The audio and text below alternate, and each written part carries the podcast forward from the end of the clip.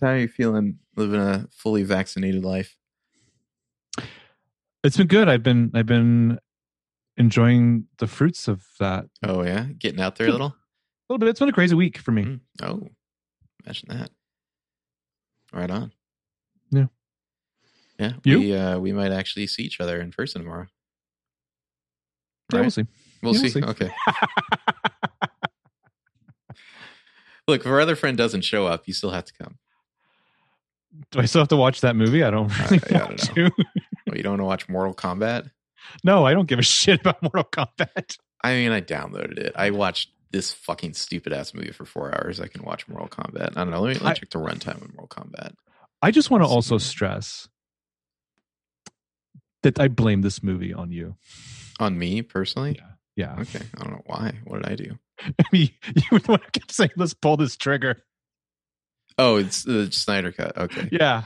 Mortal Kombat's an hour and 50, 50, 50 minutes. That feels doable. It's under two hours. Yeah. Well. Yeah. Maybe that'll be the next head canon. Gee, can't we do worse? Mm-hmm. All right. Well, let's just start this fucking podcast.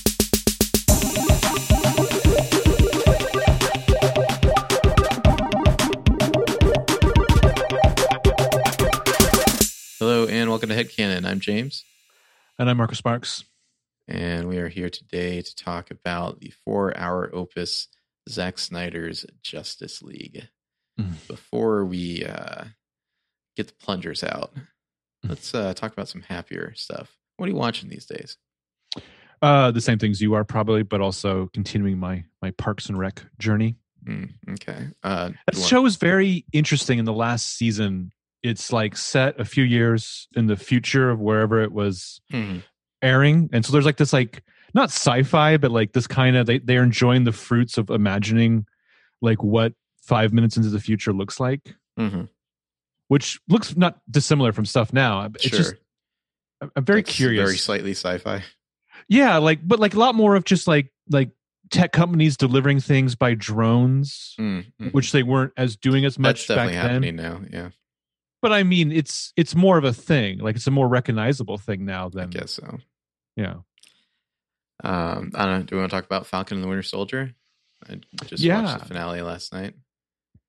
Yeah. I I watched it with somebody last night who did not has not seen any of these like it was watches but like doesn't know anything about the comics. So it was Mhm. it was interesting for me to like take it in and also try to contextualize it for someone else. Um Did you tell what- this person about the uh, possibility that there was a whole virus subplot they had to cut out and cobble together a different storyline? I did because it was in my head. I Yeah. had to share it. Good. I mean, what'd you think? Uh, it was fine. I mean, not the best episode of the season. It everything to do with the Flag Smashers just feels like real hand wavy. We had to cobble shit together at the last minute. You know, like Yeah, it doesn't yeah. totally add up. Um, and it, but like I feel like the show really is like it's like they've got this backbone of Bucky and and Sam Wilson, and you know like the the kind of drama of Isaiah Bradley and the Black Captain America. Like that's where it's good.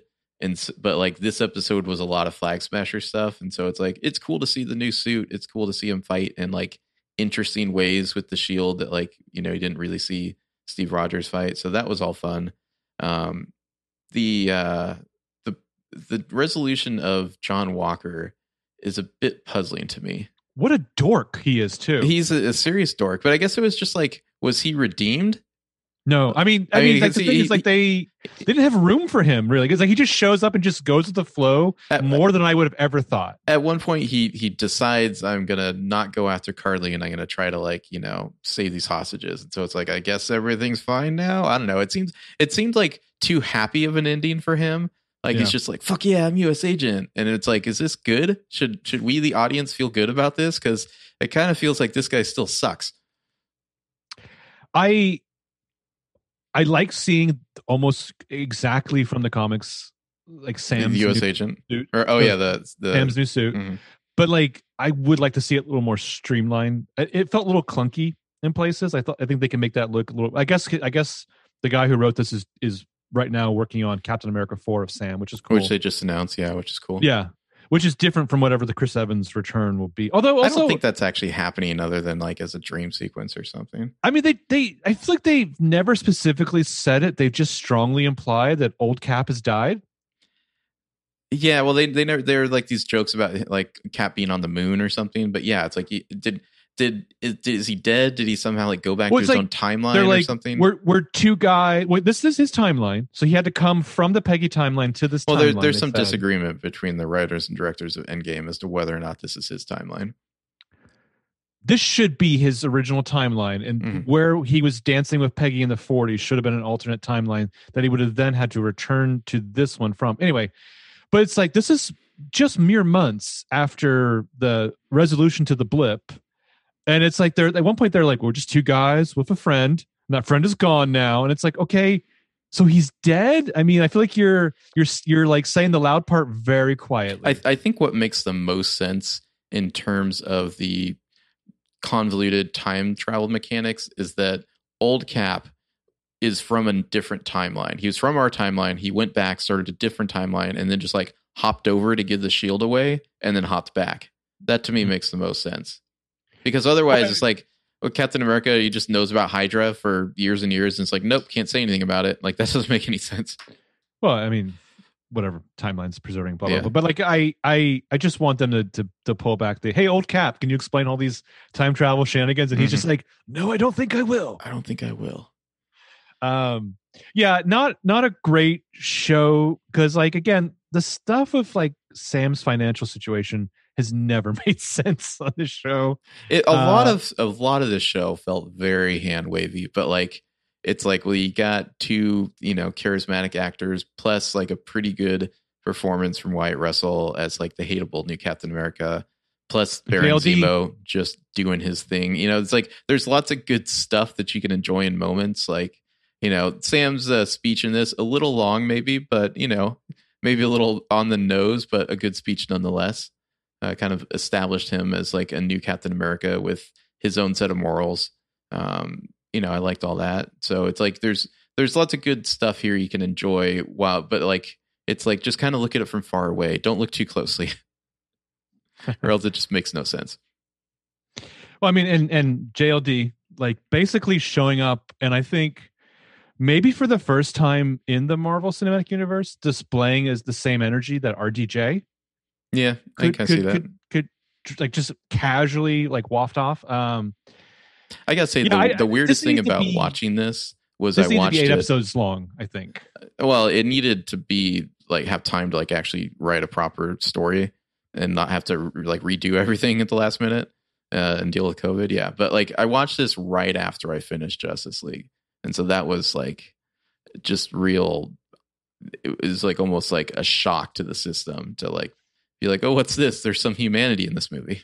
This is or this TV show. This is this is so odd after that just relentless dredge.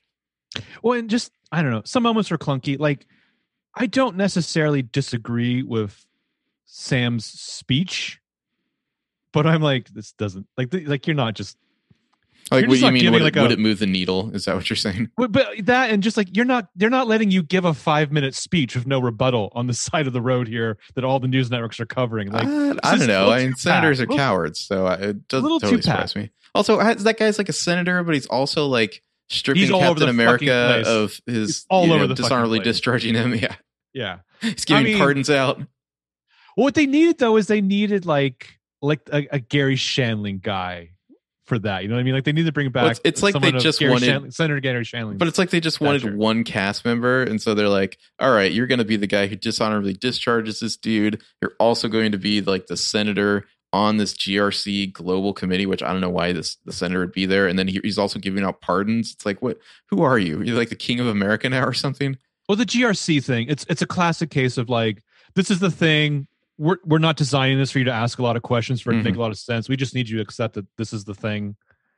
Um, Yeah, no, nothing to do with the Flag Smashers made sense at all. We really, I guess, the resolution to Sam's storyline with his sister is that like I don't know, the community came together and they like fixed the boat up. Like, Yeah. it wasn't like- like, there was no like we got the loan at the end of the show or anything. the thing about that is, if that worked so easily, the fuck did you not make that call six months ago? Well, they had to be inspired, you know. And I will say that like four days ago, I casually thought, spoiler, like I was like, oh, is Sharon the power broker? Probably. You only thought that then? That was like everyone's I- immediate theory. That's like how little I've really like, I don't know, let the show linger with me. I would be impressed if they're gonna go fully evil with her. If she's just like a villain and like Captain America four now. What's a it's a new wrinkle to the conversation that Steve must have had with Peggy back in the day Mhm. about making out with her niece or grand niece or whatever. Sure. I made out with her, but don't worry, she's evil. I mean, she Maybe because kind of, of, me. she does kind of feel like a different character, but Mhm. that's fine. Well, like it I, I just want more magic. Is this a is this a secret invasion thing? Who knows? Yeah. I mean, Well, uh, so where they're going like apparently the, the another thing with like the weird timelines and and kind of possible rewrites of the show is that like she was confirmed in Endgame to have blipped, so like she got snapped. She wasn't there for five years, so somehow she came back in like I don't know eight months or something, became like a crime lord in Madripoor, Well, or maybe she already was, but then like came back and reestablished herself five years I later as a crime lord. I feel lord. like there's only six possible occupations in Madripoor, and one of them is crime, crime lord. lord, yeah. Uh, I mean, it was fine. If I do not think this show is better than Scarlet Vision or uh, WandaVision. Um, yeah, I mean they're so different that it's hard to judge. But um, I don't. one was was complex and interesting and adventurous, and I think what I thought the show was going into it is what the show was, and that was Mhm. fine. Yeah, it was enjoyable. I would be much more interested in a Captain America movie with Sam Wilson as Cap, where even though this show clearly had a big budget, it didn't. It wasn't a movie budget type situation. You know, like Mhm. there's some dodgy stuff here and there, and you know, like a, a real tight script where they don't have to rewrite everything. Like it, I think that'd be fun, and presumably they can bring back uh, John Walker and Bucky and you know all their favorites. I just want there to be a, a solid director. I don't necessarily dislike Malcolm Spellman, but I just want. Well, he was the a showrunner. I think it was uh, Carrie something as a director. Right, right. I'm just saying, like, Mm-hmm. I, I for a movie, I just want like a, I don't know, a more assertive captain of the show. I, I have been noticing more lately because I've actually watched more than one TV show recently that like a lot of the the filmmaking in these TV shows it's fine, but it's just it's just not inspired at all. Like it's like you watch a good movie and you're like, man, you can tell the director like really has a, a vision here, or like you know, like it's very considered and they storyboarded every shot. And then you watch these TV shows and it's like there's just like this kind of like casual handheld style that kind of covers up like the sloppiness of it. well, it's it's. I think it's twofold though. It's it's the director has a vision, knows what the fuck they're doing, and that lasts all the way through the editing room. Mm-hmm. Yeah. And then there's the the vision and or the lack of vision that somehow has to get patched in the editing room. Mm-hmm. Yeah. And I I feel like this show is probably a, the second one because of the whole uh, pandemic storyline. It's not to say that Marvel movies in general have amazing filmmaking. Oh, like I, I enjoy the Endgame and uh, Infinity War, but those directors, I feel like, vi- like visual storytelling is not necessarily their strong point. You know. I mean they're they're fine, they're workmanlike, but there's definitely you know better visual choices by like some of the other directors in Marvel. I feel like like their their best directed movie was probably still Winter Soldier. yeah, probably. There's a, there's a there's a serious style there. Like I mean, I feel like Infinity War and Endgame are like triumphs of um narrative coherence just due to the fact that they have like 20 characters, you know? It's like Mhm. you managed to like somehow like make this workable, not bad, but it's not like there's like amazing filmmaking anywhere in there. Yeah. Like the the final charge of the Avengers and Endgame after Assemble, it just looks like mud. Like it's just like this massive wall and everything's brown and you can kind of make out the characters and it's like, okay, this is cool, I guess. remember you said that as we start talking about uh monocolored Speaking of fucking mud, yeah. action sequences. But uh I mean I think the problem with the the last 45 minutes of of Endgame if there is one is that it's a lot of moments Mhm. that have to be cobbled together as opposed to like a a larger cohesive well, it's, it's just kind of serving every character, you know. All right, well, it's gotta, like but gotta give Peter Parker a little thing here. Okay, now it's time for Doctor Strange. Now it's time for Captain Marvel. Yeah. and there's no time to think about where the rest of your action figures are hmm on your living room floor during the rest of that. Yeah. Uh, well, moving on from that, I assume we've both watched this show, Cruel Summer. Uh I am going to just uh put on my sunglasses and just casually move all of my chips into the middle of the table on this show. Oh yeah, Yeah. on a, on a certain theory, or you're just saying you're you're all in on this show. I'm all in on the show. Yeah, I, am all in this well. show from the moment of like Jeanette, whatever, you go to hell. That and uh, her scream, Olivia Holt at the end Yes, of yes, yes, episode yes. two, fucking ruled as uh, Olivia zombies Holt- playing. Oh, and just how much how much I have had the, the cranberry song stuck in my head. hmm Um, because there's a different cranberry song in the first episode, right? But I, I love Uh, yeah, I believe so. Yeah, But uh, Olivia Holt was the best thing in the um, speaking of Marvel Cloak and shows, Dagger. Cloak and Dagger. I mean the other guy, the other guy was good too. I like that show. I, I need to finish that. I don't know if I watched season two, but Hmm. um, the other actress, Jeanette, Mhm. is great too. Especially She's- considering she the does way. a really good, just kind of like irritating nerd, just like uncomfortably nerdy. but I didn't think this would work so well with the three timelines. But her look and her acting Mhm. through the three timelines is fucking amazing. Yeah. Um, in case people don't know what we're talking about, the show is called Cruel Summer. It is a freeform show. Um, I assume this is only going to be one season. I don't know. Maybe they'll shake something up. Um, but uh, it is. I don't know. Do we want to give a plot synopsis? It's uh, a girl goes missing. Uh, it takes place over like three different timelines, like you know, summer of each year. This girl goes missing, uh, and then she's found, and she accuses the other girl of uh, having known that she was kidnapped and being held, and not telling anyone about it because she was stealing Well, her life. Yeah, the other, yeah, well, the other girl has been uh, adopting her life. She has her Mhm. boyfriend, everything. The boyfriend, the Jamie character, He kind of sucks. what a perfect clone of both Jason Priestley and Scott Wolf into one human being.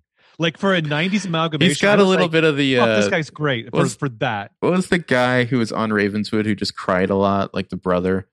He's got a Oh, little bit of uh, that guy, like Keegan's Uh, friend. Keegan's Keegan's bro. Yeah, Oh, yeah, gu- guy yeah. from uh, uh, what was that Brett show? that Dier. was- uh, Jane yeah, the Virgin. Jane the Virgin. Yeah.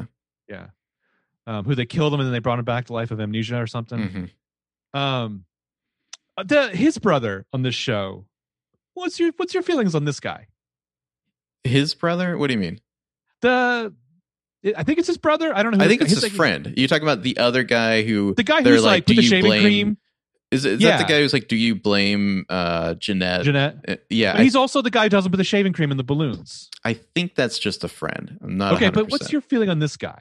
I don't know. Um, w- if I had one criticism of the show, it's that uh, there's like four or five different white dudes on the show who kind of look exactly the same. So it's a little hard to keep track of them sometimes. Hmm. Uh, I think these two guys are the worst offenders. Yeah, those two guys are the were worst. But I, I feel like the uh, the dad almost starts to look like the boyfriend at times. The the original Jimmy Olsen from Lois and Clark. oh, is that who that is? Okay. Yeah, yeah. And the the the actress who plays the mom, who I'm guessing dies between maybe maybe not yeah i mean there's certain But, uh, characters because you see different storylines and it's like for a while it seemed like one of the characters was like divorced but then no they're still there you know so But she she was on Grey's Anatomy for like a thousand years, but Mhm. she's from uh Everwood, who and she had quite a quite a glow up since Everwood. But like uh I don't know, man. I I kind of fucking love this show. Yeah, I I, don't want to I don't want to say this on air, but like the show's almost a pod. it, it almost is i mean I, I feel like you and i have been uh we just been sniffing around looking for that good shit since pll Yeah. ended. Like where's the new one? This riverdale. might be the good shit. riverdale was not it. Uh we've Oh. probably sampled a few other shows and just been like eh not really feeling it. But like getting that vibe here. Like not only is it a good show but like i really like that it's like it's a network show. So like or you know cable network. So like it just feels a little more cohesive and and like tight than like a lot of like shows on streaming services like i know it's also on hulu but like it just feels a little tighter and like i don't know smarter and more considerate It- like i don't know i'm definitely digging the show like i like Well- you i would push all in on this show i'm like i think this is it i think this is the one we've been looking for and I and I and I wouldn't think that I've never seen a show that I think so quickly because it's baked into the premise. Visually, I know exactly what time period we're in immediately. mm-hmm. Like Lost was like maybe one of the other shows that did that so effectively. But like I, I thought that was so interesting. But like I, I love the way they released it because it's essentially two different pilots because of the two girls. because of the two girls and and you really Yeah. don't know who is telling the truth you know like Right. it's it's you could get into fun debates about like is this person lying or is this person lying. So so I think I saw one of your tweets. There's something about the discourse. What's the discourse? Uh, just people getting very angry with each other about you know it's obviously this girl's telling the truth and this girl's a lying hoe or it's the other way around. You know. And the the assistant principal could the actor be more perfectly cast? You mean uh, uh Martin Harris? Is that his name? Yeah. yeah. Ezra Fitz 2.0. Yeah. I, I mean, like that guy, like he just he's he's too white bread, aw shucks, good to be true in a way that's fucking creepy. So it's like and they, he's like yeah. I don't know, even like his his physical dimensions, he's like a little thinner than the other dudes who seem more athletic. You know, the other Mhm. older men, and so like Mhm. he he seems like just slightly waifish.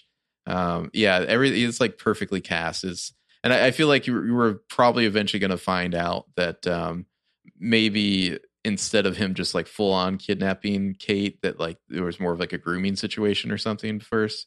Like I feel like that's her She's- she's secret that clearly she's not telling. trapped somewhere in some fashion. But yeah, like, but like if you like PLL, or if you're the kind of person that you're all in on uh, whatever the Netflix crime documentary du jour is, I think you could get real horny for this show, Mhm. especially if you like a little bit of that '90s nonsense. Yeah, I mean the '90s definitely like that's just icing on the cake. Uh, Kevin Smith's daughter is the friend, right? Mallory. her, yeah, Mallory, her Okay. like her nerdy friend from like before she had cool friends that she stole. Yeah, yeah.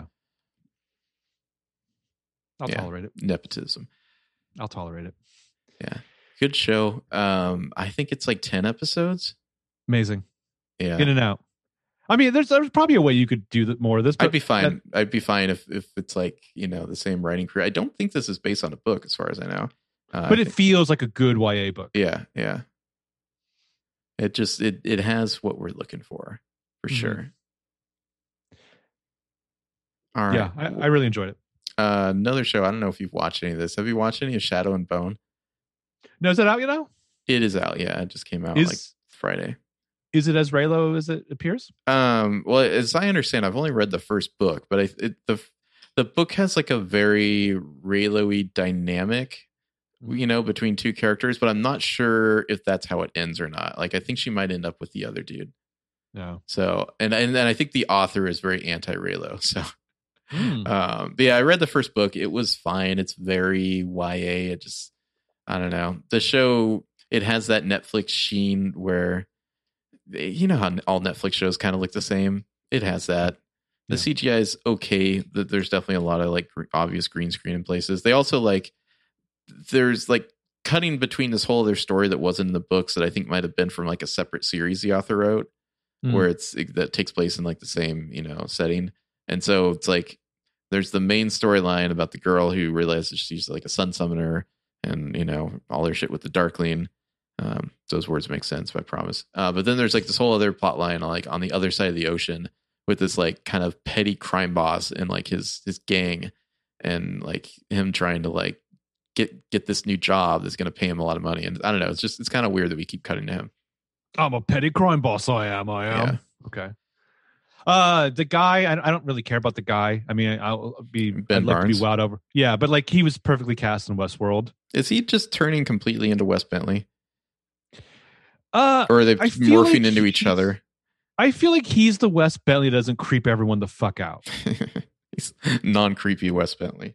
because Wes Bentley creeps people out. He's That's pretty creepy. Yeah, Ricky That is. American Beauty. Like that is that is why Wes Bentley works in that movie because he's fucking creepy. Uh, but yeah, I mean, I, I like what's his name and just the I'm all the way down now, Dad. Yeah. Huh. Yeah, I don't know. I guess Marie I'll watch Lou, more right? of it. That's the that's the author, Marie Lu. Uh, Leigh Bardugo is uh, the author of the book. Oh, Leigh Bardugo. Okay, who Yeah. did uh, Ninth House? Okay, cool. Um, I'll- Ninth House is great. By I, the way. I think it's eight episodes, so I'll watch it. I, I assume there's more because I know there's three books, so I, I assume their Netflix will be making more. Hmm. Even though apparently they uh, they didn't hit their subscriber targets this last quarter. Oh no! Oh no, hmm poor Netflix. What will they do? Oh, But wow. yeah, I'll probably be done with that series by the next time we record. So Hmm. perhaps we can follow up on it. Um, all right. I think that covers all the TV. What are you You're not listening gonna to? you're not gonna you're not gonna talk about Mr. Buffy's show. Oh shit! I didn't even have it on here. The Nevers. Yeah, God. Mr. I just, Buffy. I just any opportunity to not talk about Justice League, I'll take it. Yeah. you know that this is still going to be a long podcast, so I don't know why you're why Yeah. you're holding off. yeah. Um, it's interesting. I mean, I don't know. I I found a lot of the reviews of it kind of, I don't know, just like poorly con- like they're just kind of like everything good about the show isn't Joss Whedon, Joss Whedon bad. It's just like that's just kind of like a trite and like p- pandering like critical statement. I feel like this show doesn't feel Whedony in a lot of ways. It definitely does have some Whedony things like the uh like the Lord Sex God or whatever. Who's That who has a is- sex club? That just feels like that- pure like Joss has to get it out somewhere, you know. That to me feels like that's an HBO no. That's like that's like classic HBO. Sex but it- but it also has that like Joss Whedon has to have that one character who's like says terrible things so he can get his jokes in there, you know. I would I would argue that take if you take out all the pop culture references, it's so Whedony. It's so fucking it? like it's it's his it's his turns. to me it just it just feels like the X-Men. It's like he wanted to make an X-Men show but he couldn't it's make the X it's Joss Whedon's X Men. It's like he Yeah. did a he did a Runaways comic where they had to go back in time to like Mhm. Victorian England of steampunk shit, and I just feel like this is like storylines that he couldn't use for that. Yeah, I could see that. Um, I I've really enjoyed it, and I feel weird saying that because I know that Mr. Buffy is not cool right now. Um, you and I were talking after the last PLL. It's funny to watch the behind the scenes HBO specials where they, they completely excise you would him. you would have no idea that he was the creator and like you know director. I think he's directed at least the first two episodes so far. yeah. But the behind the scenes is all like let's get like Bernadette Caulfield on camera, you know, to like talk about the show. Um, and and uh, thank God. I mean, Jane Espenson. Like, I'm glad. I, she's not the showrunner of the show, but she's wonderful. So I'm glad oh she's yeah, got I like Jane time Espenson. Talking about the show. And I'm- um, I'm sure we'll be mentioning Whedon later, obviously, because we're talking Yeah, about yeah. Justice League. But like, I, know, I just feel like a the lot of the reviews of the show are like very reductive, and it's just like we have to let everyone know we don't like Joss Whedon, and it's like, yeah, the dude sucks as a person, but like there are things that he's good at writing wise and things that he's bad at, and like we don't just have to pretend that like anything good in the show is not him and anything bad in the show is him. Like it's a little more Yeah. nuanced, you know. that could be the thing that is frustrating about him. You Mhm. know, is That- that, he yeah, might exactly. be a horrible person, maybe, and, and whatever Well, well, allegations, but it might be a horrible person. But like, w- this is where he's good. Well, to me, every every time like the like sex club, you know, Lord shows up on screen, I can't help but think, ah, this feels like Joss is just getting it out. You know, like it, it's it's hard not to think that every time that guy speaks. Hmm. It's just like his like hornier spike, basically. But I mean, he doesn't own female friendship, but the way the two main women have a female friendship feels very Joss Whedon. Yeah. The attitude of the cop feels very Joss Whedon. You know what? It, what's her name's brother and his whole kind of like twee fey thing yeah, yeah. was very Joss Whedon. The way that um, um what's her name from Dollhouse is like Lady Professor X. The way Mhm. she is both, Literally in a wheelchair. yeah. But like the way she's like the hero, but also the secret villain. Like that's very Joss. I the whole Yeah. thing is so fucking Joss Whedon. It is and isn't. You know what it actually reminded me of? Just because it, it is kind of overstuffed with lots of plot lines in the first two episodes. It reminded me not um, kind of content wise, but it made me think of the Fantastic Beast movies and how like Oof. it was like J.K. had like free reign, and so she could like add all these characters, like this one fucking senator and like his family, and like there's all this shit like stuffed in those first two movies. That it's just like maybe the, because you have free reign and you know you're getting five movies, this is all going to come together. But like you're not being constrained anymore by starting small and working your way up to things. You know, in the same way, like Joss has never had a series order before, and he got it for this straight to series. And so it feels like he's not working up to his plot lines anymore. He's just throwing everything in immediately. And, and maybe it all makes sense to him. It'll eventually come together, but it feels overstuffed in these first two episodes. I would argue that the the pilot to me, I don't. I, I feel. I know. I feel like people are going to attack me because of uh, Mr. Buffy's not cool right now. But I feel like it was a very like well constructed pilot. Like like at least from the writing session. I the thought it was a little too too full I thought it was tight. Like things things like led. But I mean, I I, I kind of want that from pilot. I want to. I want the atmosphere. I want the characters, and I want to feel the potential and the possibilities of the storyline. Like I want to look at this and think, oh shit, I see three seasons here of where this could go. The parts that I thought were big were the opening and the ending, and I thought that they were beautifully done with the, great score and I don't know the weird alien ship thing. I found to be oddly effectively moving. See, to me, I would have just been like, what if we just did that stuff and maybe the Maladie stuff in episode one, but like he left well, out the Maladie like is so Joss Whedon too. he- yeah, that's it's Drusilla. Yeah, but like if he had just left out like Mr. Sex Club and and all his shit, and you know, like it just felt like a little too much. You know, like can't we can't we work up to it a little bit rather than throwing it all in immediately? Hmm.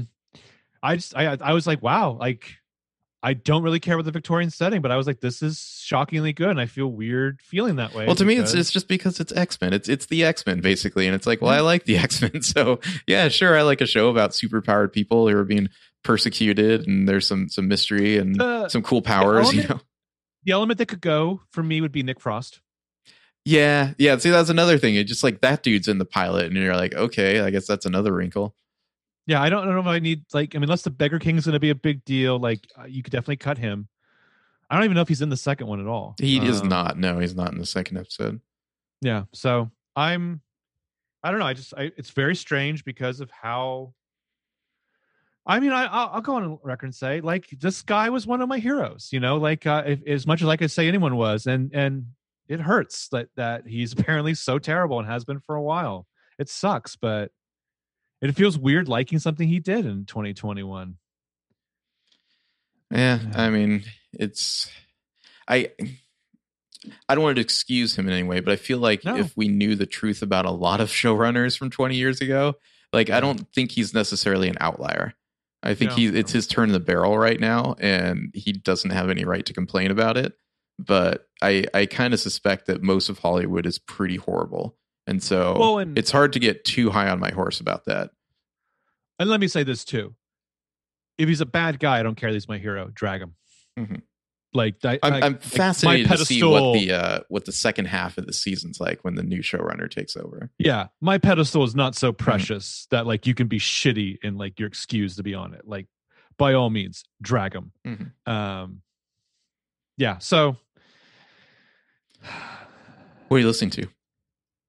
Oh, real quick, what do you what do you think's going on with uh, Amalia True and like her whole "this isn't my real face" thing? that's the but see, but see, that's the most interesting detail about her to me. And and like whatever the backstory between her and Maladie is, okay, that that kind of felt out of nowhere. But like just the way she sells in that line, I don't know. I'm I'm very intrigued. Are you uh, as into the uh, steampunk inventor lady as I am? Oh hell yeah! Okay, Like she's she's adorable. She's Irish. Mhm. her like her earnestness is beautiful in a way that like we don't see in the age of and like utter cynicism um she's like i don't know like the sweeter less quirky willow yeah, I can kind of see it, and I I don't know. I like the the idea that she's she has all these cool inventions, but she's also just kind of clever. Like she thinks, you know, it's like, oh, I'll just use this clothespin to to fix this thing, type of stuff. You know, it's not it's not like magic. You know, like you can see like the the gears turning there, and like how she uh, comes up with the, clever solutions. her turn her twist or whatever the hell Mhm. they call it like the way they describe it though I, I find just so interesting and unpretentious she just follows where the where the energy wants to go like that to me seems like the most beautiful pure expression of just like like creativity i just i see the energy and i just follow it where i think it wants to go anyway Mhm. so I, i'm all in on this show too but like in a weirder much weirder way it's less trashy than cruel summer but they both i don't know they both serve the the the two fucked up wolves inside of me Yeah, I mean, there is just definitely that HBO thing where it's like we got to have some tits in every episode, which Yeah, like yeah. it feels a little weird for a, a Whedon show like this. You know, like I, I feel like it's nice to see the good budget, like the, the big HBO budget on the show. It definitely looks like it costs a fucking But I fortune mean- to make. But like we don't really need, you know, to get your standard like TNA HBO shit. Like I feel like it doesn't totally fit the tone of the show. there's a it reminds me a lot of an of a, an alan moore comic called top 10 um which is about like this weird sci-fi police Mhm. precinct that was all everyone was like a superhero or whatever the whole city was superheroes but like the way he set up characters and paid off everything it felt like very similar plotting where, where everything had a reason for its existence but like i know certain things of joss whedon in this show big girl is so touching and heartwarming and interesting that a way that it almost feels cliche like when she's doing the photos of tall people or the people on Mhm. the stairs um i'm all in on on like the girl who can speak all the different languages. I mean, that's you know that there's going to be That's, somewhere that's like so Joss Whedon. Yeah. but like in episode six or 7 Mhm. she'll finally say something that just like sinks in. You'll be like, shit, that's why that character's always been here. And I, and I and I'm in my mind, I'm touching on this because there's one element that was clearly in the Joss Whedon Justice League cut Mm. that to me felt like it worked, even though it was though it was stupid. It was like it worked so well that it seemed cliche Mhm. that I desperately missed watching this four hour turd. Yeah, I mean, my, I guess my last comment on the Nevers would be um, there's certain Whedonisms that over the years really started to grate, and it's just like Joss, you got to like evolve. Um, one of them is he he got into this very jocular writing style where it's a lot of like the noun, you know, the noun this, proper noun that, you know, you Yeah, yeah. um, it just it got really annoying after a while, But and I feel to like kind of get away in Victorian England. yeah, it's a thing. He's everyone's British, and they're like tossing out all this like you know crazy slang, and so I feel like it's forced him to at least like find a different crutch. You know, like Mhm. lean lean on your your Anglophileness rather than your typical everyone talks like an LA Valley girl. So and he clearly is an Anglophile, so it, it Mhm. you would think that this would find like a different comfortable set of muscles for him to exercise. Yeah. But I mean, and you know, the rest of the writing crew staff they have is like those are some big time heavy hitters from Buffy. So I'm sure the phone the show will be fine once he's gone. Hmm. I just I don't know. I'm curious to see what HBO does with it. It is funny that they're just like we're just going to make the X Men, but we don't have the rights to the X Men, so we'll just set it in the old uh, Victorian England, and there'll be steampunk X Men instead. Yeah, I mean it's it's fascinating because it's like they are promoting it, I guess, but not in a way that They- makes me yeah. think it's a slam dunk for season two. Well, like I listened to a few podcasts where they talk about TV. You know, I just kind of like Uh-huh. TV, like what's the hot new show? Just fucking crickets on the Nevers. It, it seems clear that like nobody wants to touch it, but apparently it does get good ratings. So we'll see. Oh, good. All right, what do you listen to? Uh, I've been kind of all over the place. I've been doing a lot more driving, so I've just been listening to whatever my generic like driving playlist is. Driving. Okay. Yeah. Uh, I, I, what's what's in a good driving playlist for you? For me, it's it tends to be older songs, you know, like five percent newer songs, mostly upbeat, but something that I can occasionally sing along to, just to keep me, I don't know, present in the moment. I uh, that's my always been my problem with driving. My mind tends to wander. Mm. I, I can't usually keep it on the road. I like getting that, like I don't know, like alpha state or whatever your brain gets into when you drive. Do you ever? Well, you don't have a commute, but do you ever? Have you ever had that thing where it's like you leave point A and then you get? Oh, yeah, well, and I used like, to have, like, I a- don't remember driving home. I used to have a forty mile commute each way, and it was yeah, yeah. Couldn't tell you what happened on the, the drive. So I back. think I think if I have something where I can occasionally like, oh, here comes the chorus. I didn't realize the song was playing, and I'm singing along. It's like I'm forcing myself to be a little more in the here and in the now. And I just got my car back, so it's helped to to enjoy Mm-hmm. my driving playlist. Right on. Um, I don't know what I've listened to. Do a little death death cab recently. Ooh, Some uh, some narrow stairs. Some uh, what was that? Their EP, the Open Door EP. Just kind of groove into some of that. the open door. Mm-hmm. Indeed, I have. Mhm. Uh, what are you reading? I've been reading a book called Maxwell's Demon by Steven Hall. How's that? Uh, it's it's been good. It's uh, it's, it's like the second book by an author whose book I I loved. The last book came out 13 years ago. It's um, roughly about a guy whose famous novelist's father never approved of him and died mysteriously, and now Hmm. his Hmm. his meanwhile his um his well respected protege who only one, wrote one novel and then disappeared, like is suddenly reappeared to reach out to him and I don't know. It's an interesting treatise on philosophy and science, and there's like it's like clearly like the author is building a trap of words around the reader as the book progresses, and I I'm waiting for like the point where I turn a page and I realize, oh shit, the door just closed on me. So All right. Uh, I am still making my way through Master of the Revels. The uh, sister who may not exist just had sex with Shakespeare's brother who may not exist. So let's move oh, along. Bucky Shakespeare. Yeah. Cool.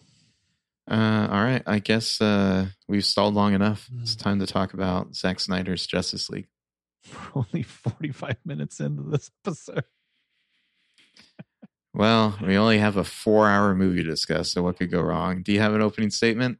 Yeah, I, I'm going to go for it. Won't be long, but it won't be short. Um, it's going to be it's going to be an opening statement in five parts of an epilogue. Mm. Um, you know this this movie came out, and a lot of people talk shit about it, and now people had to eat crow, and they had to swallow it down and admit that, that Zack Snyder is actually a, a great filmmaker who made a, a beautiful piece of art. And guess what? This is not going to be that. This isn't a movie I watched. This is something that happened to me. I'm a lesser person because I've seen this. It's the cinematic equivalent of the stretcher that Christopher Guest puts Cary Elwes in in The Princess Bride. Uh, watching this was like having radioactive horse shit injected into my brain through my eyeballs while getting root canals and a colonoscopy at the same time. I don't want to take this movie apart surgically with a scalpel. That's not fair to the spirit of it. I want to tear it apart with my hands and my fists and my teeth. So buckle in. I am thirsty and I intend to drink blood tonight. Uh, the fact that this idiot wanted to call the previous movie Son of Sons and Night of Nights Give me a fucking break. This movie is four hours. It could have easily been an hour and 45 minutes if you took out all the goddamn slow motion. Seriously, there is a test for how big of a hack a director is and how they use slow motion. Zack Snyder's failed this test a long time ago, and he's teabagging you with that failure. I kept thinking a lot about Peter Jackson, who also fails that test repeatedly in his his big budget offerings. Uh, this quote unquote movie has a lot of failings, a lot. We could do a podcast as long as the movie itself. I'm not entirely sure we'd cover them all, and we probably will be talking as long as the movie itself.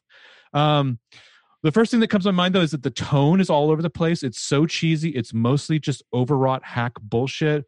It should have been a miniseries. That's how it plays. It's not like a bingeable TV show. It reminds me just the old network miniseries that's played over a couple of nights, but worse. There's a lot of dumb parental issues here. There's some psychosexual wankery. Uh, there's some dog shit bad action movie logic from a bunch of these hacks, like fucking Chris Terrio, that FOB. Uh, I was reminded that some like law directors are just hacks, like I said, like like Peter Jackson. The nice thing I can say about Zack Snyder is I disagree with the sentiment that he should be in director jail after this movie. That's too kind. He should be the director equivalent of being William Wallace. Um, but most of all, there's no heart to this movie. There's no character. It's lifeless. It's like poor dead ass Superman before the mercilessly dragged his corpse into this turgid stank hole. Um, I don't know if I'm if I'm overselling my feelings on this or not. Uh, there's overlap with the archetypes of Marvel versus DC characters, but fuck, they play Wonder Woman and Aquaman, Aquaman like they're both different takes on the generic Thor character. Ben Affleck is playing a different kind of version of basically Iron Man, but not funny, and with a real life and fictional drinking problem. Um, I don't know what's going on with Ezra Miller, and that's fine because I don't want to know that. I don't want that in my brain movie almost actually made me feel bad about things I might have said about Batman v Superman, and I didn't think that was ever possible. Like I long for the days when I just worried about Granny's peach tea. Um, again, Chris Terrio, like I can go fuck himself. I don't even want to finish my statement. I'm done. So what you're saying? You give it like a C? Yeah, gentlemen, C. Uh, I, I give it a see you next Tuesday. All right. Well, how can I rival that? Good luck. So I've got to be honest, I was not expecting this movie to be any good, but when I sat down to actually watch it, it turns out I was completely right. What a piece of shit. Uh, it's just this endless, ponderous, pretentious bore. I think critics are just being very polite to this thing. It is 100% a typical Zack Snyder, tone deaf, joyless monstrosity. There were maybe like 2.5 halfway decent scenes in the theatrical cut. They're all gone from this one. Batman feels nothing like Batman. Like he just it doesn't feel like Batman as a character. Superman is just this cold, aloof cipher, like just like in his other movies. It's like Snyder heard that Joss Whedon gave like an ounce of humanity to the movie, and he was just like, "Nope, cut that shit." Uh, a lot of the discourse around the Snyder Cut uh, when it was first released was that, well, at least this movie has a consistent vision now. But here's the thing: Zack Ugh. Snyder has no vision. There's no there there. Some scenes look like knockoff Lord of the Rings because he liked those scenes from those movies. Some scenes look like that Arkham Asylum video game because he liked that video game. Some scenes are pastiches of comic book panels. Some scenes look like a fucking Budweiser commercial. Like there's no actual vision. It's just empty, meaningless repetition of other people's art. This might be the shallowest movie ever made. If it were a puddle of water, you could roll around in it and stand up bone dry. The only thing that's consistent in Zack Snyder uh, with Zack Snyder is his total and complete misreading of the source material. I award him no points and I do send to, to direct, director jail forever. End statement. This should be fun. Mm-hmm. This is a good time. People like this, right? If you like this movie, keep it to yourself and throw yourself down some stairs. wow. I I'm not kidding. I I I think I might. I think everyone's just Batman trying to be nice. He had a he had a personal tragedy, and you know it's okay Which to feel shame. bad about that. And yeah. You know, it's like, well, hey, hey, you got to make his movie how you wanted. It's like, well, congratulations, but it fucking sucks. I'm sorry. I can't say if it's better or worse than the theatrical cut. They're both terrible movies. At least the theatrical cut was shorter. Mm. I I I don't know. I've seen a lot of people criticizing the theatrical cut more after this one came out. Well, because it's, it's the narrative, you know. It's Yeah, Zack Snyder would- good, Joss Whedon bad. Yeah, and and I would still disagree. I think the argue the the, the problem with the theatrical cut, because again, as I understand the lore of this god awful nonsense, was that they brought Joss Whedon in basically twice. They brought him in one time because the Chris Terrio Zack Snyder script was lifeless. It was turgid. It was dour and it was gloomy. And they they said Joss Whedon, for love of God, please put some humanity into this. And Zack Snyder apparently was on board with them going and filming uh, like a, a Joss Whedon script doctored script because that was that was his original charm was he was a script doctor. Mhm. And then when when the personal tragedy took him away, unfortunately, then they were like, also could you could you make this a real movie and direct it as well? Which what a thankless task. But I think the WB telling Joss Whedon it has to also be no more than 120 minutes is the problem. I, mean, I a think they, they told hour- that to Snyder too, but yeah. yeah, yeah, yeah. But I think a two and a half hour theatrical cut from from the Joss Whedon version would have been better. I'm not I- saying I it'd feel like there's a there's a two and a half hour cut of this movie that could be okay, but it would still feel incredibly derivative of the Avengers. You know, Yeah, yeah, yeah. And, and and and part of that is the failings of Joss Whedon too. Yeah. like the much talked about where Flash falls on Wonder Woman. You know, which you, Right, read right. about. Like that's not cool. That's not even is that not only It's is that not cool yeah. for the actors, but like he did that joke in Age Mhm. of Ultron. Um. So yeah, I I absolutely agree with you well, there. to I'm me, it's cool. it's if you're looking for a sign that Joss Whedon is uh, arrogant and uh, kind of doesn't have a sense of his own self and is uh, kind of consumed by his own hubris, it's that he took this job to begin with. yeah. This is you were never going to polish this turd into a diamond. Like, uh, like it just like you you learn the decisions he made and it's like why did you ever think in five months you were going to fix this movie like clearly you need to like you know re-examine yourself and in your self-regard because something is wrong there I one thousand percent want to know what he got paid for this because it couldn't have been that is enough the that is the price of selling your soul. Uh, look right? it has Like- completely destroyed his career pretty much Yeah, but that's the price of selling your soul. Yeah.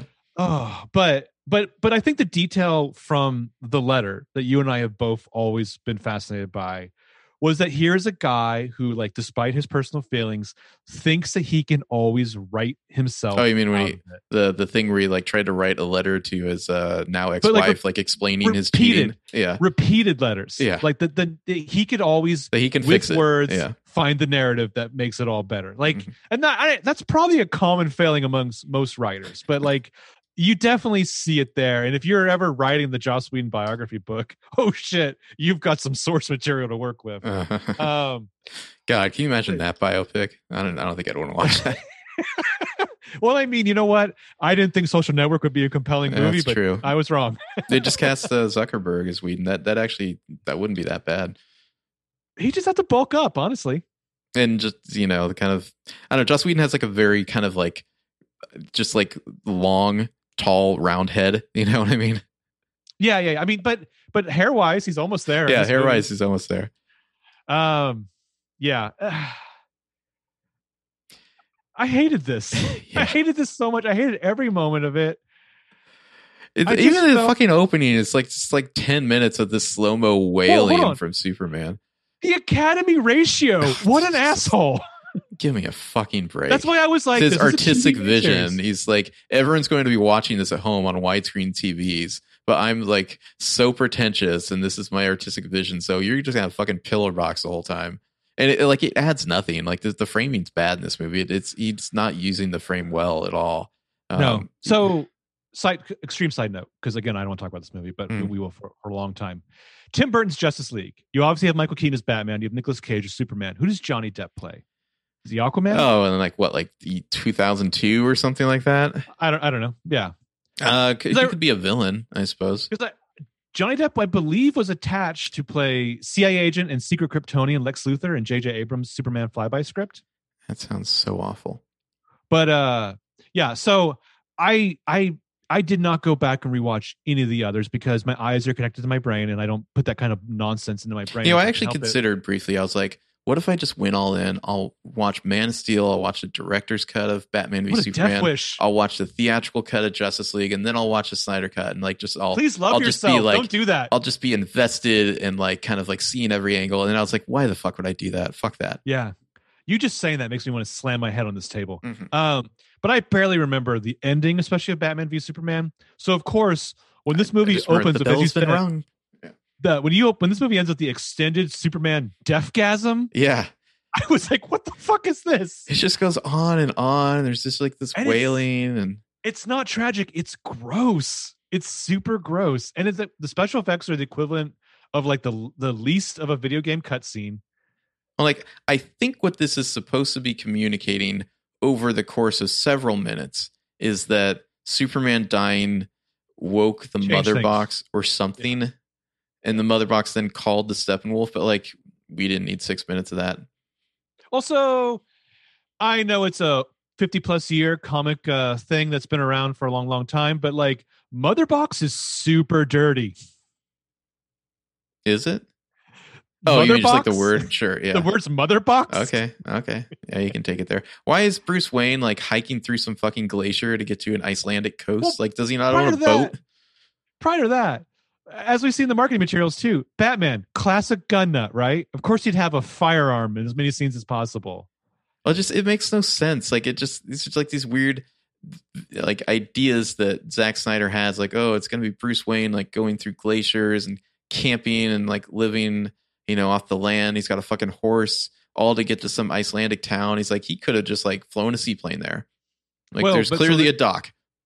There's a throw throwaway line later that is not borne out by the actual like shooting conditions that they filmed. That like the the storm has quote unquote kept the choppers out of commission for for days, but still. Bruce Wayne's superpower is he's rich. He does could've not found a- seem like Batman at take- all. He could take in a submarine there for all the fuck Yeah, I know. Yeah, the bat sub. Get in that thing. Yeah. Um the the the little glimpses of cyborg up into all these parts are all so meaningless to say- this character. it's like the a lot of the discourse around this movie is that like oh cyber cyborg was the heart of the Zack Snyder cut. It's a broken heart. and and like you know Joss Whedon cruelly ripped it out. And like it's like the movie like totally like depended on uh cyborg. And like it's like two hours into this movie and I'm like this dude has been in the movie like 15 minutes so far. Like when when does it happen?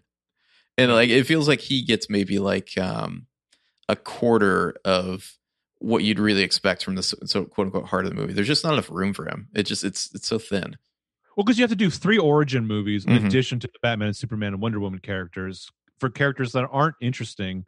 And and I feel like this script, which good God, how many pages do you think the script was?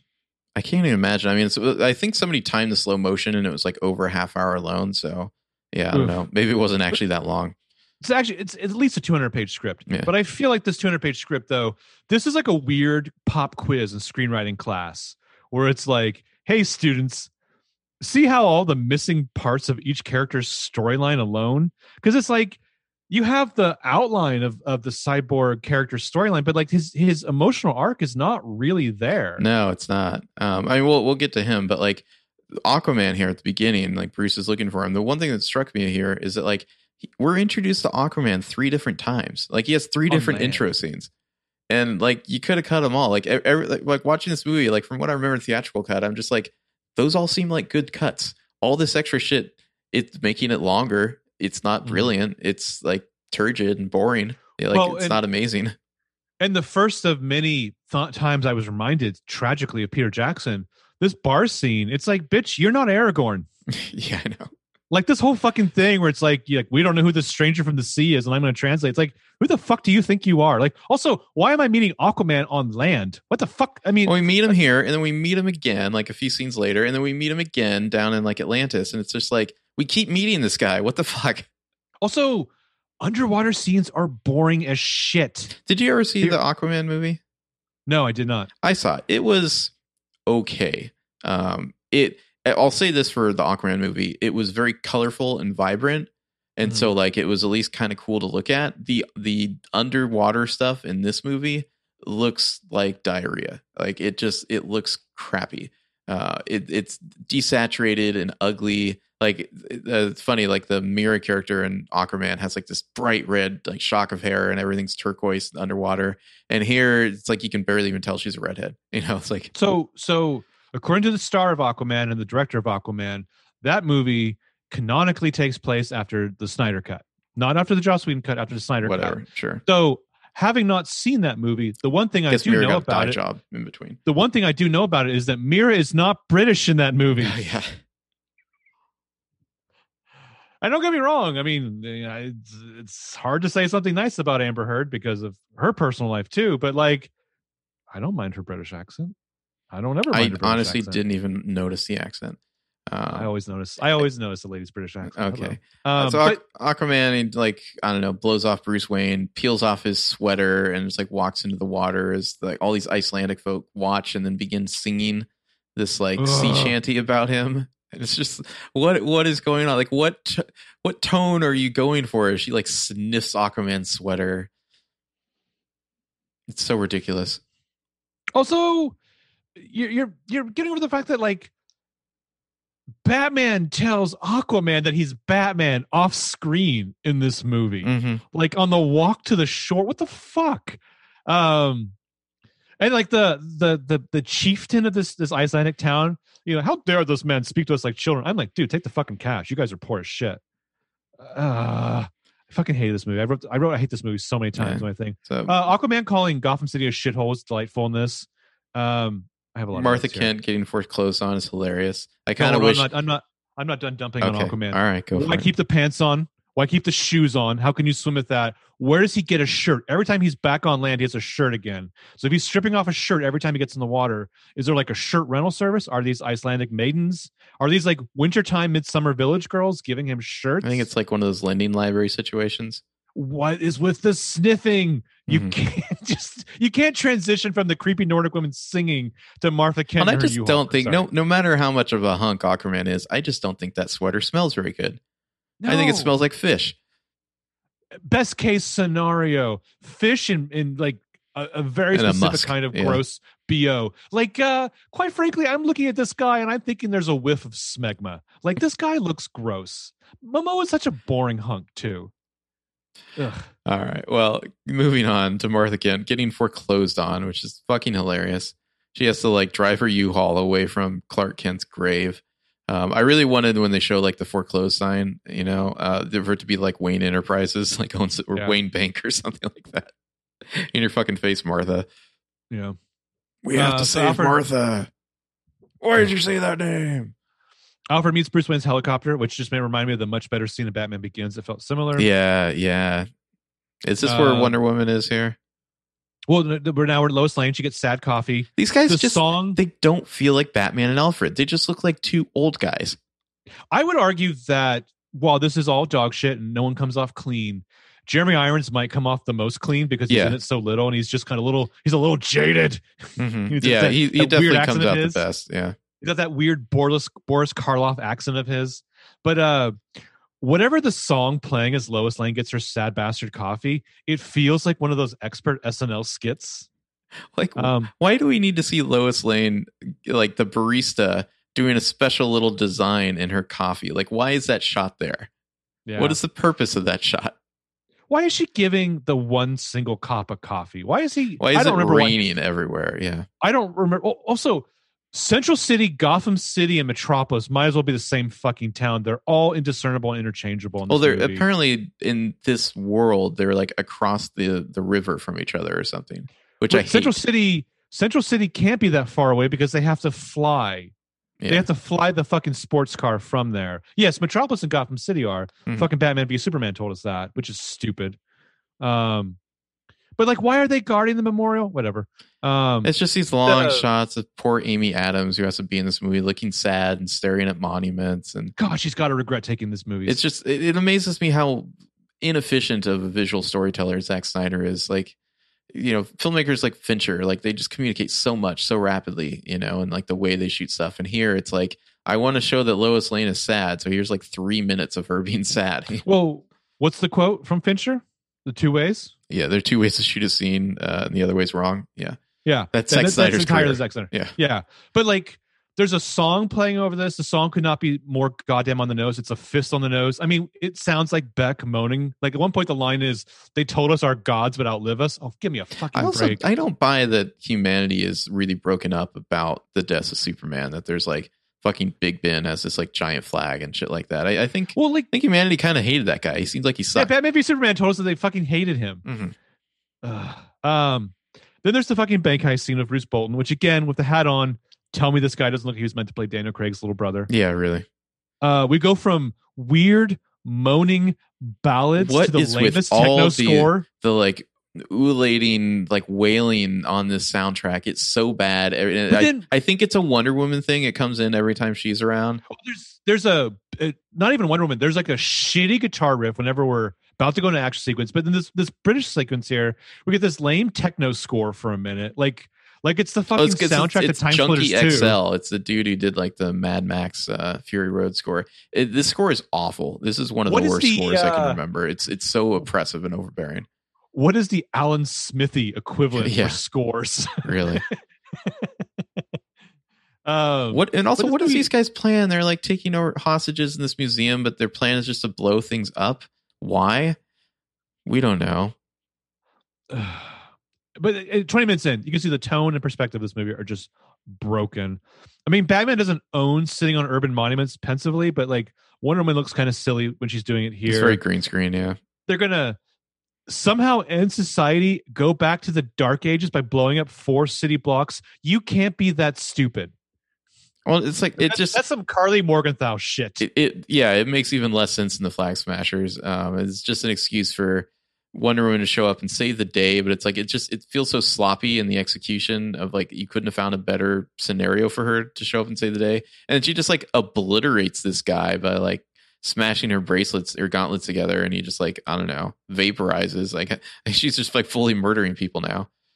Well, she she lassos one dude and she has the exposition to us like in a very clunky way, like, oh hey, this is my fucking golden lasso that compels the out writing is so bad. Yeah all the writing in this movie is it's so clunky. Um, the slow mo shots of her her giving the guy looks as the bullets fly past her is funny as shit to me. They have her move around like she's the Flash in this. everybody has Uh, super speed it kind of devalues the flash a little Yeah.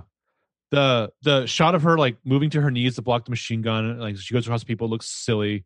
Um, at one point, the, the the super dumb meta dialogue of the guy being like, "I don't believe it," and she's like, "Believe it." And I root for this character because I want the iconography of her to succeed. I really, really do, especially in 2021 or, or in 2017 on. But like, I gotta ask: Is Gal Gadot a bad actor? she Might be. I think her strengths lie in a certain area, and it gets a little rough when you're outside that wheelhouse. and she's outside that wheelhouse a lot. I'm afraid. Um, well, like what a lame quip, you know. I don't Yeah. believe it. Believe it. Oh, well, wow. and and there's Did you get Bruce Lance a- working on that one? Yeah, there's a little too much of every single time she shows up, they have some little girl be awestruck and inspired by her. It, I it, hate to be criticizing that it, because it you should do that one time and it, should, and it should be amazing, Hmm. but it's not working here. Especially considering she is so fucking wasted in the rest of this movie, other than being an exposition machine or commenting on things that we have no fucking clue about. Like when she's like, "Hey, Aquaman." Can you believe that a Themyscirian and an Atlantean are like talking after a thousand years? And he's like, "Well, I know it's pretty wild, huh?" And I'm like, "I don't know shit about you fuckers. Like, I don't care about this. Mhm. You're not breaking bread in an interesting way. Well, and that scene was like almost good for a half second too. The the scene at the graveyard. It was like the only time it was like quiet and like characters Yeah. got to talk to each other and not just about the plot. And then that happened. Yeah. I would have thought that the, the grave digging scene was a Joss Whedon thing, but apparently not. Holy shit.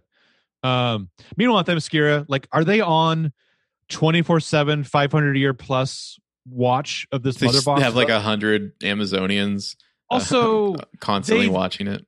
they've got to know that just pointing arrows at this thing is useless. Um, also, so so uh, Diana's mother, um, Hippolyta, shows up. She fails a huge trope test with me here. The uh, the leader who's constantly turning their back on the big god machine to talk to underlings, like that's that's that never goes well. By the way, I just want to point out this is at about 26 minutes into the movie. Here is uh, the Themyscira scene. I'm just checking on the Avengers right now. On the Avengers, we've already had Loki show up. uh, steal the cube, and entrap Hawkeye. You've got the big escape scene with you know Samuel L. and uh, Maria Hill. We've met Hulk. We've met Black Widow. We've met Iron Man. We've met Captain America. Like it's like the Yeah. whole movie is so tightly set up. Like you can just you can just see like the skillful skillful version of this in the Avengers when it's like it's such tight like good writing to just move it along really quickly and keep you engaged. And it's like juggling all these different characters and making them all feel like we're coming together and building towards something. And here it's like we've met what like Aquaman and Bruce Wayne and Wonder Woman, and it, but it feels like they're not even together yet. Like it's just it takes forever to get there. we've to be fair, we've also met Cyborg, and here's the super lame part. We know that the Atlanteans have a whole battalion guarding their mother box. Mhm. The Themyscirians have a whole battalion guarding their mother box. Cyborg has his in a Well, we haven't really met Cyborg. We've just like seen a shot of him, like out of context. it's like but a couple there's times. Cyborg. Okay, he's yeah, brooding. but but it's it's so stupid. It's so stupid. Anyway, so Steppenwolf and the Parademons show up. Um, this CGI roided out look is so wrong, so wrong. oh, you seemed mean like the, the new. Steppenwolf? Yeah, I mean, but like Is he shiny? Yay! say what you will about Thanos, but like they made sure to give it Josh Brolin's face at least. Yeah, I mean Thanos at least comes across like a a character, whereas Mm. Steppenwolf is just 100 percent of the time like a stupid PS2 cutscene villain. You know, like he's it's just not real. It's there's Well- no like I never once felt anything about this character except like annoyance when he was on screen. because they're they're clearly in love with this idea of this like shell shocked like warrior who just wants to go home and die or whatever. But like we would not have suffered through scrotum chin's endless monologues if we didn't think to a certain extent this is Josh Brolin saying here you could not live with your failure. Also, he had good lines. You know, they gave Thanos some great lines. Like, Oh, like, you the- could not Thanos live is very quotable. Where did it bring you back to me?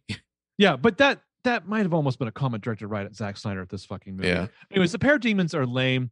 I will say they had the potential, I think, to be more visually interesting than the fake scrolls in the first Avengers movie. The the design of the parademons at least is like creepy. Um, yeah, the- uh, Well, like, not enough boom tubes like- in this movie. I feel like I feel like people should be saying like- boom tubes like twenty five thousand percent. this is my boom tube. Mhm. Um, but like sometimes they have like slightly humanoid faces with like weird mechanical masks on, Mhm. and sometimes they have like little demon like shit faces. Anyway, Let me let me hit you with some Uh, Steppenwolf dialogue here. please, I've come please. to enlighten you to the great darkness. I will bathe in your fear. Yay, cool. just the cheesiest one is still it's toxic. Yeah. Um, the thing is a fucking blood laugh, a bloodbath when like Diana's mom has to have time with the whole conversation of one fallen warrior, like really making a desperate play for that Tom Hanks earned this moment. Um, Well, I know that um, when the theatrical cut came out, there was some criticism of like it seems like he like sexed up all the Amazonians, which I feel like in the the the Snyder version, it's more like he's like he's doing his like Randian objectification of their bodies instead. Like it's very three hundred esque. Like Rand. check out these Very like Rand. rippling abs and and muscles and whatnot. Yeah, Mhm.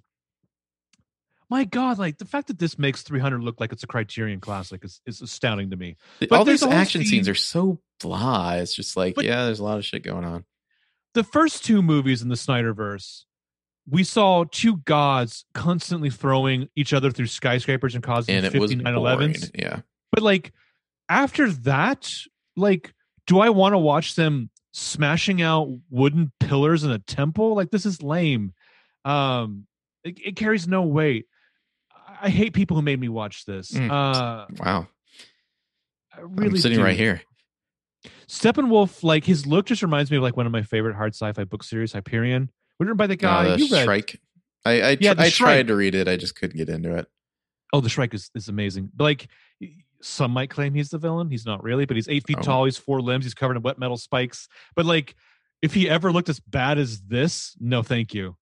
Um, oh, So God, this sequence goes on forever. It's just this long action sequence. It just, I just feel like we accomplished this a lot faster and uh, much more impactfully but- in, in the Avengers when they did the same exact sequence, pretty much. I want to say that that I really kinetically felt this sequence more. I'm not saying it was great, but in the the theatrical cut, Well, I think they, there it was a little bit of that. It was a little bit of almost like the, the good parts of Lord of the Rings in that Yeah. sequence. I mean, one point here, Steppenwolf's taking a bunch of arrows in his chest, and he does this like metal peck flex like Schwarzenegger to like snap them off. hmm It just seems so dumb. Well, then they she Sam or what's her name? Um, Sam Skir's the the place Hippolyta. Is that her name? Hippolyta. Uh, she yeah. escapes this weird dome where they've been hiding this thing, and it like falls into the ocean. And she, there's like a minute long slow motion scene where she looks sad about it, and then more parademons show up, and Steppenwolf like jumps out of the water, and it's like, oh, you thought that was the action scene that was over? No, no, no, we're just getting started. There's like a whole another ten minutes of this shit. And I know this is dumb, but still, I, I got to ask real quick. This this island population is 99% warriors. Who takes care of the armor? Who who makes the armor? Who feeds the horses? Who feeds these people? Why- I don't understand. Why aren't people just getting cut in half by Steppenwolf's axe that he's swinging? Yes, is is like flaming hot axe or whatever. Yeah. One warrior is like he's gone back to his universe, which is not accurate, but the movie throws it out there, and you don't know what the fuck is going on, so the audience doesn't know this is wrong. Ugh. I, I he's Um, got to be one of the most boring villains ever put to screen, like comic book wise. Like he just he's such a nothing. I mean, Why even Ciarán bother Hinds casting an be like- actor for this? Yeah, yeah, Ciarán Hinds is going to be like, thank God for that check, baby. Mhm. Um, so they're going to light the ancient warning fire, which hasn't burned for five thousand years. Only Diana will recognize it. Why again can Diana not come home, or why is she not come home? it's unclear. I think probably mostly because they hadn't made like Wonder Woman 1984 yet, and like they didn't want to like you know box Which themselves it's in. not brought up at all. Yeah. Like why she can't go home in that. yeah, Um, I mean, like, look, Thor is dumb, but if they can find a way to make that work, then Wonder Woman should have been a slam dunk. That's all I'm saying. Oh, we didn't talk about what was the title for chapter one or part one? no, it was something something Batman. Let me look. Go fuck yourself, Batman. Yeah. what it's called. Part two is the Age of Heroes. I fucking hate these chapter titles. They don't really make any sense either. Part one is don't don't count know. on it, Batman. Yeah, that's a meta statement. Anyway, somewhere in Russia, it's toxic. There's no Russian family this time. They cut all those people out because uh, I we get didn't. why you would do the Russian family. I'm not saying it was a success. It was but I it was hacky, but you understand why it was there. Yeah. I get it. Yeah. So he shoves the mother, mother box into a God. I can't hate say. I hate saying that. The slab of metal. It sends this weird growth. Looks like dried lava. Later they'll say this is harvested radiation, but I don't know what that is. Just looking at it. it's just, it's so it's just nonsense. He's just shoving this box into this thing, and then like more weird alien shit grows on the walls of the nuclear reactor, and it's like okay, And it's like he will be pleased. And there's some sort of plot line about him being like out of favor with Darkseid. I just I couldn't even pay attention to it. It was so boring. Well, you don't know who the fuck Darkseid is unless you're a comic book nerd. Mhm. But I mean, like, in the- in the in the way that seemed easy in comparison, step by step, they spell out the Infinity Stones for you.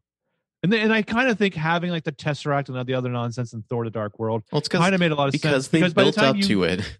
Yeah, but by the time you get to it, you're just like, whatever. I've been living with this piece of logic, like faulty logic in my brain long enough. I I, I buy Infinity Stones. I'm on board. Anyway, so By the way, Parademons For, 40 minutes into the movie, we're still talking about finding Barry Allen, but we're, we you know, Bruce Wayne isn't there yet. We're 40 fucking minutes into this movie. why didn't they recast Ezra Miller? I, How how?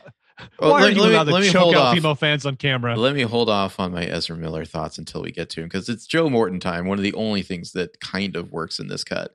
Like Joe Morton's good. You know, he's he's doing all the work in that arc. Um, Let me just say also, I am dehydrated from how much I hate this movie. Yeah. Joe Morton, he's saying hi to like his janitor here at the uh the Star Labs. And then he gets kidnapped, I guess. Well, in general, Miles Dyson in a lab, that's not good. Yeah. Well, the, the watch out for trope of the of the humanizing janitor, like the janitor has way too much in this movie. This is like five minutes of janitor scene. Also, why is he mopping up grates? Yeah, yeah, yeah, exactly. Not to get all cinema sins, but what the fuck? what are you doing there? You're just like leaking water into those grates.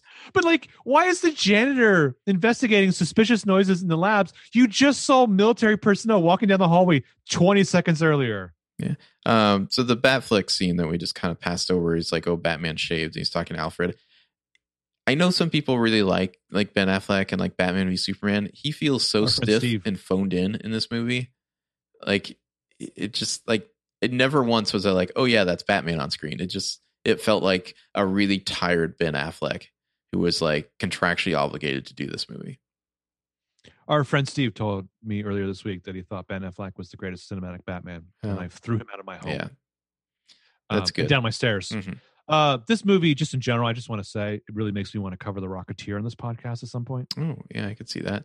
Uh, the That's whole one for us. lighting, the the arrow of truth or whatever this is that the Amazonians are doing. This is just Back the in lighting. Troy over here. This is just the lighting the beacon scene from the Return of the King. We're just doing hold- that some more. Hold on, I I, want to make sure we do this justice here. Mhm. Sky Torch, Sky Hero Torch. Beacon.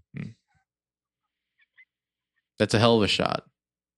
I wish I liked the Wonder Woman theme that they had. I wish it was It's- good. I It's hate the- not. yeah, I hate the Wonder Woman theme. Also, this all hits differently after Wonder Woman 1984. It does. That's true. um. Anyway, So, so, she fires a shot like all the way to the Parthenon or something. Sure. yeah, the Shrine of the Amazons. She knows it's an invasion. I just love that fucking Diana will go and read some like pictographs and some hieroglyphics, and she'll be like, "I got it enough to go give Bruce Wayne a five minute monologue about the the backstory of this movie." I mean, I, I recall it being sloppy in the theatrical cut, but like I feel like I understood the Yeah, mother yeah. boxes and This is my point better in that movie than in cut. this movie. This is my point about the theatrical cut. I'm not saying it's a good movie. I am saying it is 100% a better movie. And anyone who's saying otherwise, I don't want to know you. You're, I just it's you had two more hours, but this movie made less sense to me. How does how does that work? You know, start talking about the fucking anti-life equation after a while. And I'm like, well, what is even going on? it's it's like the hardcore DC fanboys are the only people who are into this. And it's like uh, you have to make this movie for everybody. And I don't think everybody gets this. And it doesn't sound cool enough to just accept it. Anyway, so Miles Dyson goes home and tells the son he has to get rid of the mother box monsters are after it. Oh, I guess Richard's his like coworker there is like going to be the Atom or something, or like Yeah, yeah, yeah. It's Ryan Choi. Yeah, yeah. Uh, that guy's got quips. he sure does. This is like this is a movie that has like maybe one one actual joke and like seven attempted jokes. That is a bad ratio for any action movie. This movie should be funny, and it is not. Why is there a whole thing where it's like, oh, this drawing of the parademon kind of looks like Batman? Like, what is the point of that? Yeah, yeah. So Joe Morton, you know, is like alarmed to hear about this break in at the office or whatever. Goes home and has like, I don't know, two seconds of scenery with uh, Ray Fisher here as Cyborg, who's just angry. Um, Yep. One thing that really stood out to me in this, like, because they like, it won't be for like another hour and a half, but they eventually do some like uh, Cyborg flashbacks. And we like the the scene that you really needed a flashback to was uh, Victor and his dad before the accident. Like you needed to see that relationship to see how it changes and like you know like where the tensions are there, but you don't see it. You only Well- see him being mad because dad didn't show up to, to his It's the game. absence of a relationship. Yeah, But but it's like it's just not effective. Like it, it's like all the drama is undercut by the fact that we never got to see their original dynamic. I don't disagree with you, but I would argue that what you also need to see, and I want to say there is some video footage of it on Diana's flash drive in Batman v Superman. Right, right. But I, I need a little bit more about the mother box giving this dude a whole fucking body. It made more sense to me in the BVS uh, like you know email scenes than it did in this movie. That's for sure. Which, if I remember correctly, too, right after all that shit, when she shows up in the fight in the trailer, and Batman's like, "Is she with you?" And it's with you. like, "You just emailed her, motherfucker. you told her the date and the time. oh, time." good, you got my email. Do you watch all the attachments? Ugh, ugh. Um, this fucking boat rescue scene of Aquaman is so dumb. Where it's like a little baby boat. Like, why is this here? We already were introduced to Bat to Aquaman. Like, why do we need? Why isn't this more the first Aquaman? scene of him? Exactly. It's on the ocean. So he slams the dude on the table in the bar. This is so cheesy. He like starts drinking whiskey. Tell him to respect the It's, storm. it's a music time. video.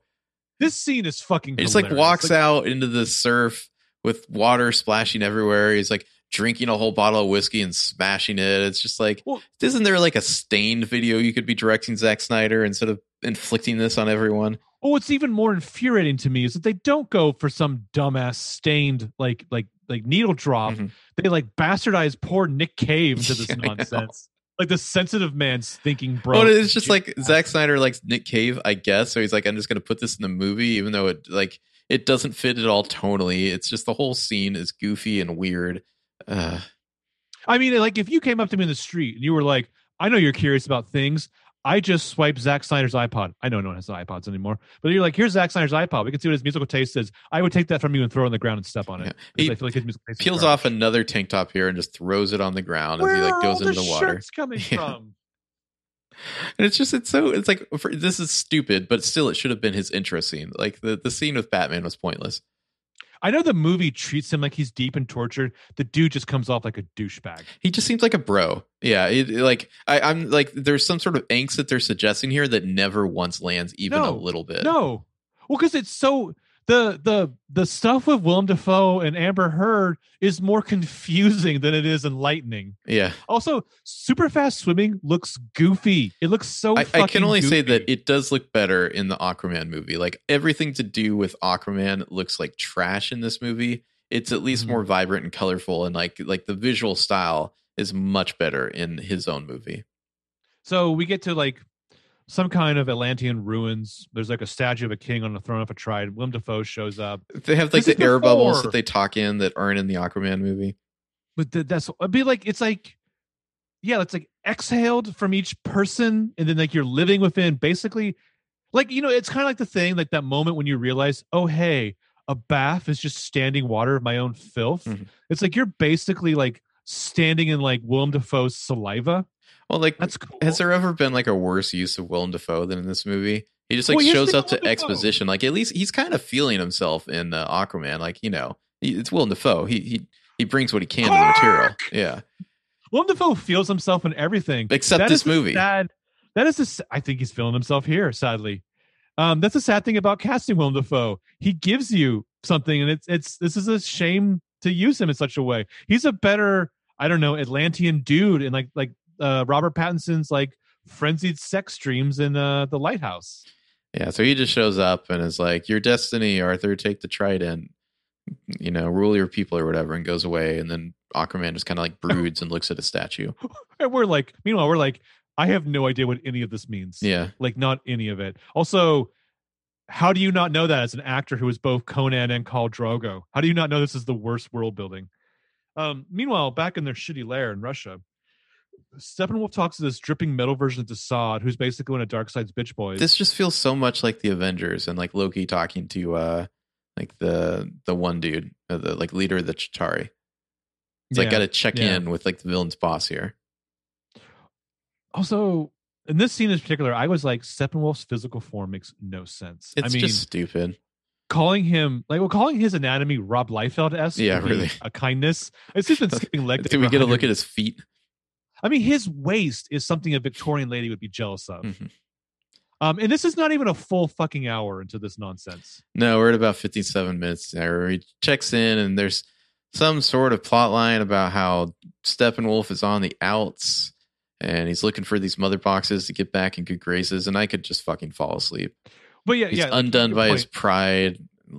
Let me plead to him. You betrayed him. You betrayed your own family. Oh, I saw my mistake. It's like, God, I'm bored. This is so dumb. Well, like you said, the Avengers, Guardians of the Galaxy, they both had these like moments where Thanos' underlings are like sucking him off, Yeah. like Trump esque. And those guys kind of suck, but the, man, they they shine compared to these guys. But this this asshole's horny to get back to the planet Apokolips, which no, like the best you could hope for, dude, is the sweet release of death. That place is a nightmare. Well, he says you Um, still owe the Great One five fifty thousand more worlds, and it's just like, okay, well, that's a big number. I don't know what any of this means. Mhm. Like you're not setting up this character at all for me at all. Uh, Wonder Woman can break in the Batcave. Bruce Wayne is going all mechanic on his prototype troop carrier, which is dumb. Um, the tension. I mean, the tension and the stakes and the momentum of this movie come out of the fact that you've seen a trailer and you know you're watching a Justice League movie. They do not exist within the thing itself. It really seems like maybe this is controversial. Like, just lean into the romance here, or the the potential for a romance. Like, like give, give me some flirting or something. Like, give me something from these two Which was characters. in the theatrical cut, Yeah, right? There's yeah. a little bit. There's a little bit, yeah. But I mean, like, I feel like in things that we've written, like we knew what the story was, and so like we were like, yeah, we're nailing it. And then at a certain point, we took a step back and we're like, we're not actually communicating Mhm.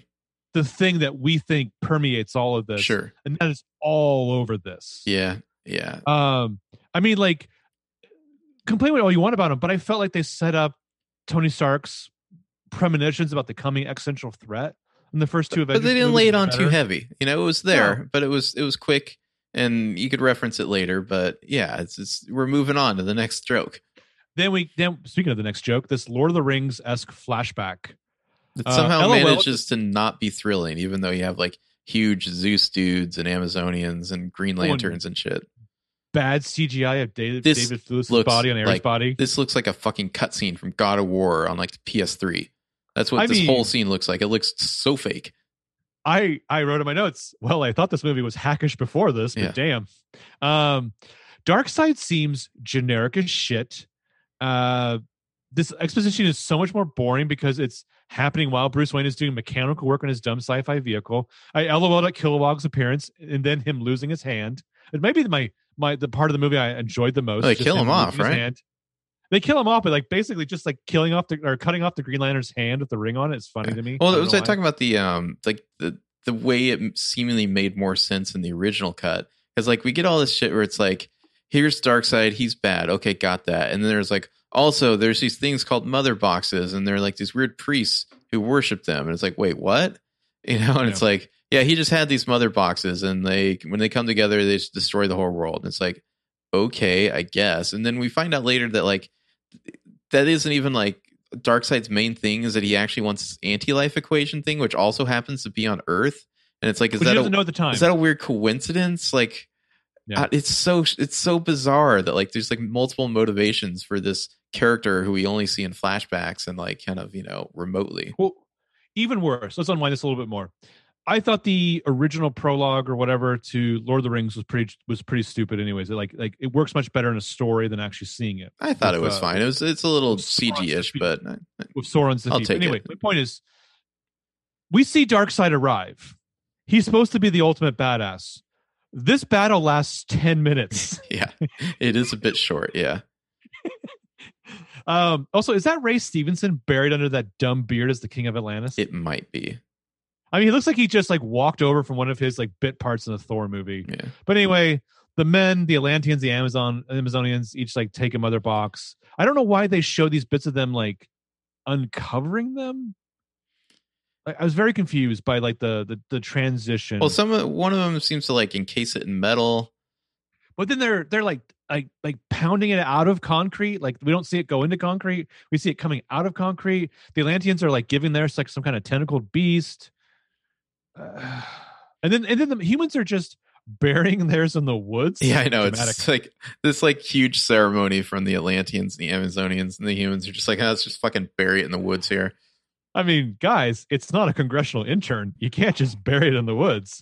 Um, so like Diana's like telling Bruce that her people's box is woken up, which is dirty. Um, this had to have been the most abysmal scene for real actors to have to film. I mean, this All this, all all this flashback stuff is so so bad. CGI compositing and everything. and then we get part three, beloved mother, beloved son. This is so lame. Uh, so we we get the sign for Central City. We get a bad joke and like the like pretty, please reduce speed sign. Uh, Kiersey Clemons, who I think is super cute. Uh, she might be the only good thing that I I would be look forward to like with any of the Flash stuff that they're sticking to. Um, there's nothing about this iteration of Barry Allen that I ever want to watch. Okay, can He- I can I talk about Barry Allen and Ezra Let me Miller? just throw in one more thing. Okay. The weird nervous ticks that Andrew Garfield did with Peter Parker. Oof. This guy is dialing them up to like eleven thousand. Please take the floor. Ezra Miller as the Flash. This guy sucks. This character is awful. He's so grating and irritating, and it, it does. It's not helped by the fact that like there is another Flash, like the TV version of the Flash, which is like ten million times better than this performance. Like I just I hated every time the Flash is on screen. Uh, I hate everything Ezra Miller is doing in this movie, like his all his weird quirks and shit. I'm just like, no, thank you. Pass. Flush that guy. End statement. Oh, I thought there was more. That's- Um, it just reminded me that I'm not going to defend the CW shows because they're dumb. I mean, other than Supergirl, which is not a great, well written show, but I mean, it's a pretty sta- dumb it- show too, but yeah. it stands for something that the others don't. But like, they're they're dumb shows. They're dumb, pure entertainment, whatever. The fact that they they they knew what they were doing, announcing the casting of Ezra Miller as that Flash show was like premiering the day it premiered. Mhm.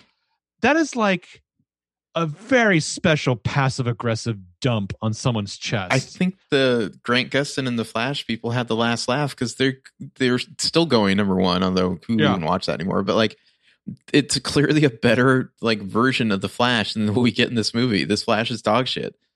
Well, and the fact that he appeared on that show is still it's like it was like, oh, good for them at the time. And I was like, Mhm. this is dumb. Um, in the context of this movie, there is no way this woman hires this fucking spaz for whatever job. yeah, I was been like, right? get I, the fuck out of here. I will not allow it. Um, Bury my foot so far in your ass if you don't leave right now. Yeah. and I, I think Kiersey Clemons is adorable. I do not give a shit about this meet cute because Barry and her and Iris are are so intently eye fucking each other that she can't even look at the road as she's driving. The CGI as she flies out of her car mid car accident is so cheesy. Can I just say that The hot she, dogs. she almost dies in the same manner that Daddy Flash died on uh uh Dawson's Creek. Yeah. Yeah, like he, he eating the ice cream. She like I don't know, drops a burger or no ways. Another guy drops a burger and crashes. That's a little bit later, but like, yeah, um, it, it's the it's creepy. Like the way he like just stares at her while she's like flying through the air, like He possibly her caresses death. her hair like a perv. Yeah, it's it's not good. but also I get the whole bit with the dogs, but it's like for this moment as an actor in this scene, I would be like, Zack, please, can we not have flying hot dogs all around me during this moment? I am begging you. Why is there a close up on a fucking sesame seed, like a CGI sesame seed dropping from like this burger or whatever this is? Like it's so stupid. But uh congrats, Zack Snyder. I didn't think it happened, but this is the dumbest thing I've ever seen in a movie. Yeah. It truly is. Um, the power of the Speed Force is such that it vaporizes his shoes, but only his shoes. I mean, what in the reverse Incredible Hulk is that? I, I hate the lightning that like he can't do super speed without the lightning. That just bothers me. Um, and like when they were casting Ezra Miller, like I know Warner Brothers loves this dude for some reason. Did no one actually think like, hey, let's we need to see Ezra Miller run since he is the Flash. Can, Yeah, can we like get some video video of you running? We just need to see your stride. We need to make sure you look good because he runs like a fucking goofball. He runs like Elaine Benes dances. Seriously, um, I hate this character so much. I just hate him. he sucks. so much. Totally sucks. He seems like he's kind of punk rock and alternative in those dumb flash or flash forwards, even in the Batman v Superman. Here, I don't want anything to do with this. I don't want whatever sub Seth Cohen nonsense he's selling. He fucking picks up the hot dog and puts it in his pocket. This guy is an Yeah, insult to Seth Cohen. Yeah. I guess to give the dogs, but still, fuck this guy. Yeah. I mean, his whole storyline, again, it reminds me a lot of the cyborg storyline where it's like you have in a in a nine step process, you have steps one, part of step three, a little bit of step seven, and then Mhm. you're like step nine. Yeah. Well, they're apparently actually filming the Flash movie. Uh, I know that because like Ray Fisher had to take a big shit on the whole production when it started because he's still bitter. Um, but uh, is it is it really going to be like anytime he uses the Speed Force, like all the glass in a ten meter radius breaks from his like lightning? Like, is it going to be like this massive destruction anytime he uses the speed? I feel like the the people of Central City, City fucking hate the Flash. yeah, they're like fuck that guy. Uh, I'd rather just be mugged, asshole. it was better than the property damage, you piece of shit. Um, also, but that movie though, it's it's the people who are like get horny for like the whole Flashpoint thing are such just You have to earn because, it. like- you can't just start with Flashpoint. no, but I mean the Flashpoint though to them it just reads as ooh we found our reset, rub our palms Yeah. together. I mean like. I think I think I read Ben Affleck dropped out, which who, who can blame him? But like the like you're like, oh, how are they going to work uh, Michael Keaton as Batman and a new Supergirl? I mean, like, I imagine it'll be like Aquaman, where it's going to be a massive retweak. But but who could I be less excited about about retweaking this character who I hate than the guy who directed those fucking god awful It movies? Those movies are trash. Oh, is that who's doing two. that now? Yeah, Yeah, they're trash. yeah. Um. Anyway, so some parademons drag some Atlantean soldiers out of the water for Steppenwolf. This scene Which- is like way too long for like you could have just shown Steppenwolf showing up and stealing the mother box from with his boom tube or whatever in Atlantis, and I'd been fine. I didn't need this scene. This this scene almost made sense to me for a moment because I was like, oh yeah, this dude is clad head to toe in six tons of metal. He doesn't need to go underwater, and they show him swimming later. Which, Like, by the way, he's got spiders that force holograms out of people's brains. sure, Lame. whatever. Oh, here's Whatever you gotta do to move the plot along. shit. It's like Amy Adams. You have an Oscar, right? No, Run she from doesn't. movie. That's why she's making hillbilly elegy. Ooh. She's just holding Superman's coat or his cape with like the big hole in it being sad. Well, but they're not setting it up here because again, everyone's now read the thing where Zack Snyder's original thing was that like Batman cucks Superman by fucking and Lois gets her Lane he's pregnant or something. Yeah, There is a shot of the um the pregnancy test at one point in this movie. I don't think it Oh, ever comes back though. that shot is goddamn hilarious. Yeah. When she opens up the thing, the pregnant test is in there. Yeah. It's like it's like a joke that the Russo brothers would do visually on an episode of Community, Well then like where uh, what's his name? Uh, um, um, uh, my voice is my passport. Verify me. The episode where he opens up the drawer and like there's the gun and he pulls out the anyway. Yeah. Whatever. Or Diana and Bruce. They have an awkward scene where they both reach for the computer mouse at the same They're- time. they're Uh, like- you two are not Edward and Bella. they're sitting at his like ultimate gaming machine here. Yeah, and it's like, is this flirting? Like it just it seems like Zack Snyder's not interested in in committing to this at all. You know, it's like ooh, awkwardly brushed hands or whatever. Yeah, yeah. And we're I still mean, we're this- still just looking more at this footage of Barry Allen at the convenience store that we saw like 20 minutes ago, actually 40 minutes ago, Uh, and it's like we're still just looking at this video and being like, hey, we should talk to that guy, right? I mean, but Diana's dressed like she's glamorous all the time, which is Hmm. fine. Even when she's at her museum job and when she's like dusting ancient dust all over herself. Uh, ben Affleck's Bruce Wayne plays to me like this guy has not come in 10 years. Um, and then when he does, it's going to be gross. Uh, some more sad bastard flashbacks of Cyborg. This is the captain of the football team, certified genius. He hacked into the school's computers, changed his friends' grades. Also played football on a snowy night. This is too long. It's all too long. when it like I understand why Ray Fisher would be mad that his parts got cut, but like these are easy cuts, man. Like a lot Yeah. of these are really easy cuts. Like it, it it's in order to make him the heart of your movie with six other characters, many of whom need their own intro and backstory. Like that's just a tall order, man. Well, here's the Like, here's do the we problem, really though. need to see a scene of him playing football?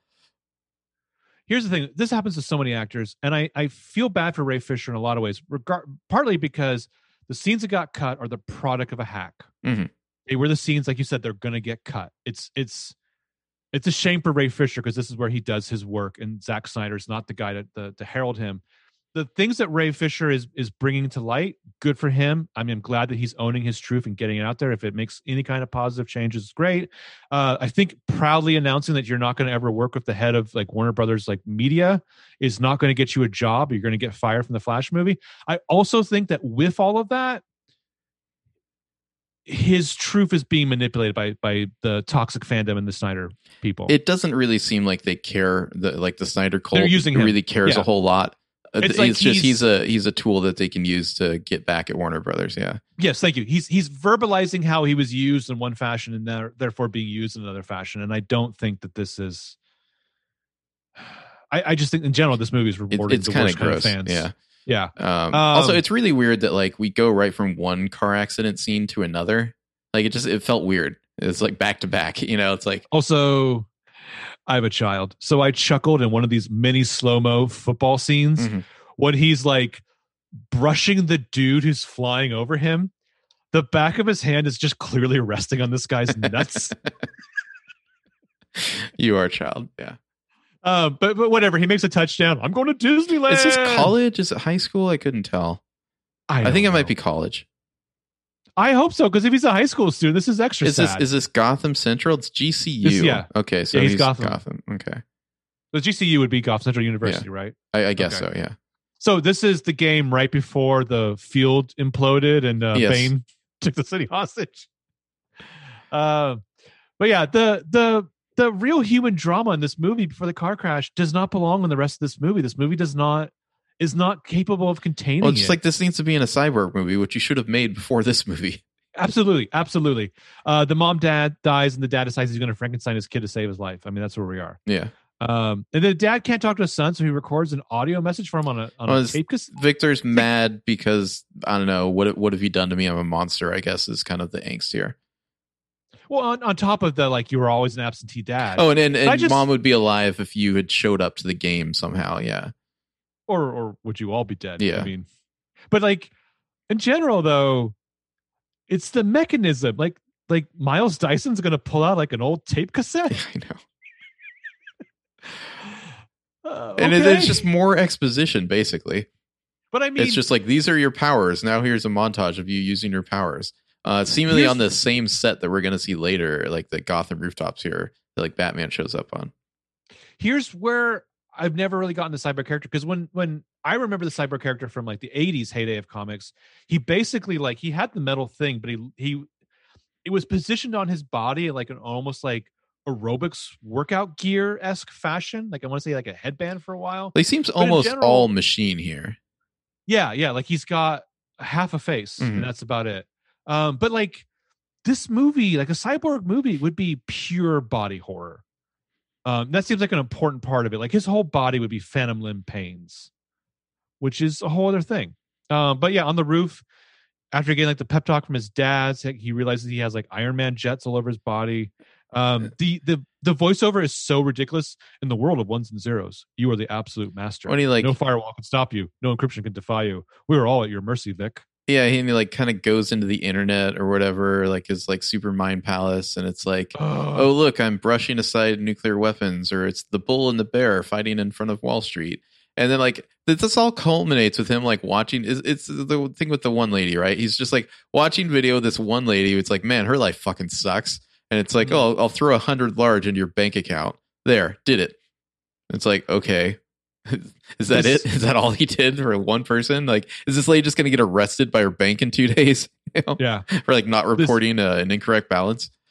I mean, this virtual reality landscape is like chilling. It's also where Vince Vaughn died at the end of True Detective season two. But I mean, it's so hacky that the voiceover from Miles Dyson is like, the world is literally in your hands. As he looks at his own hand, too. Yeah, it's it's so on the nose. It's just oof. Yeah. Uh, and it, and it's it's it's clearly too rushed. Like it's just like he said. It's like point A, point B, point five. You know, point nine. Like we're just we're skipping all over stuff. It everything feels very kind of trite and um kind of paint by numbers. Or if you look at the storyboard esque scenes of that woman's tragic life, Yeah. It's implied that she gets evicted while her while, while her child is still inside the apartment. and and it's like I guess of all the people in the world, because Cyborg is like you know he's like omniscient practically now. He decides like, wow, your fucking life is so pathetic that I'll throw some money at you and you alone. Yeah. we are. I mean- not even an hour and a half into this movie. No, because this movie is four and a half days long. Jesus came back to life before this movie's runtime was over. God damn.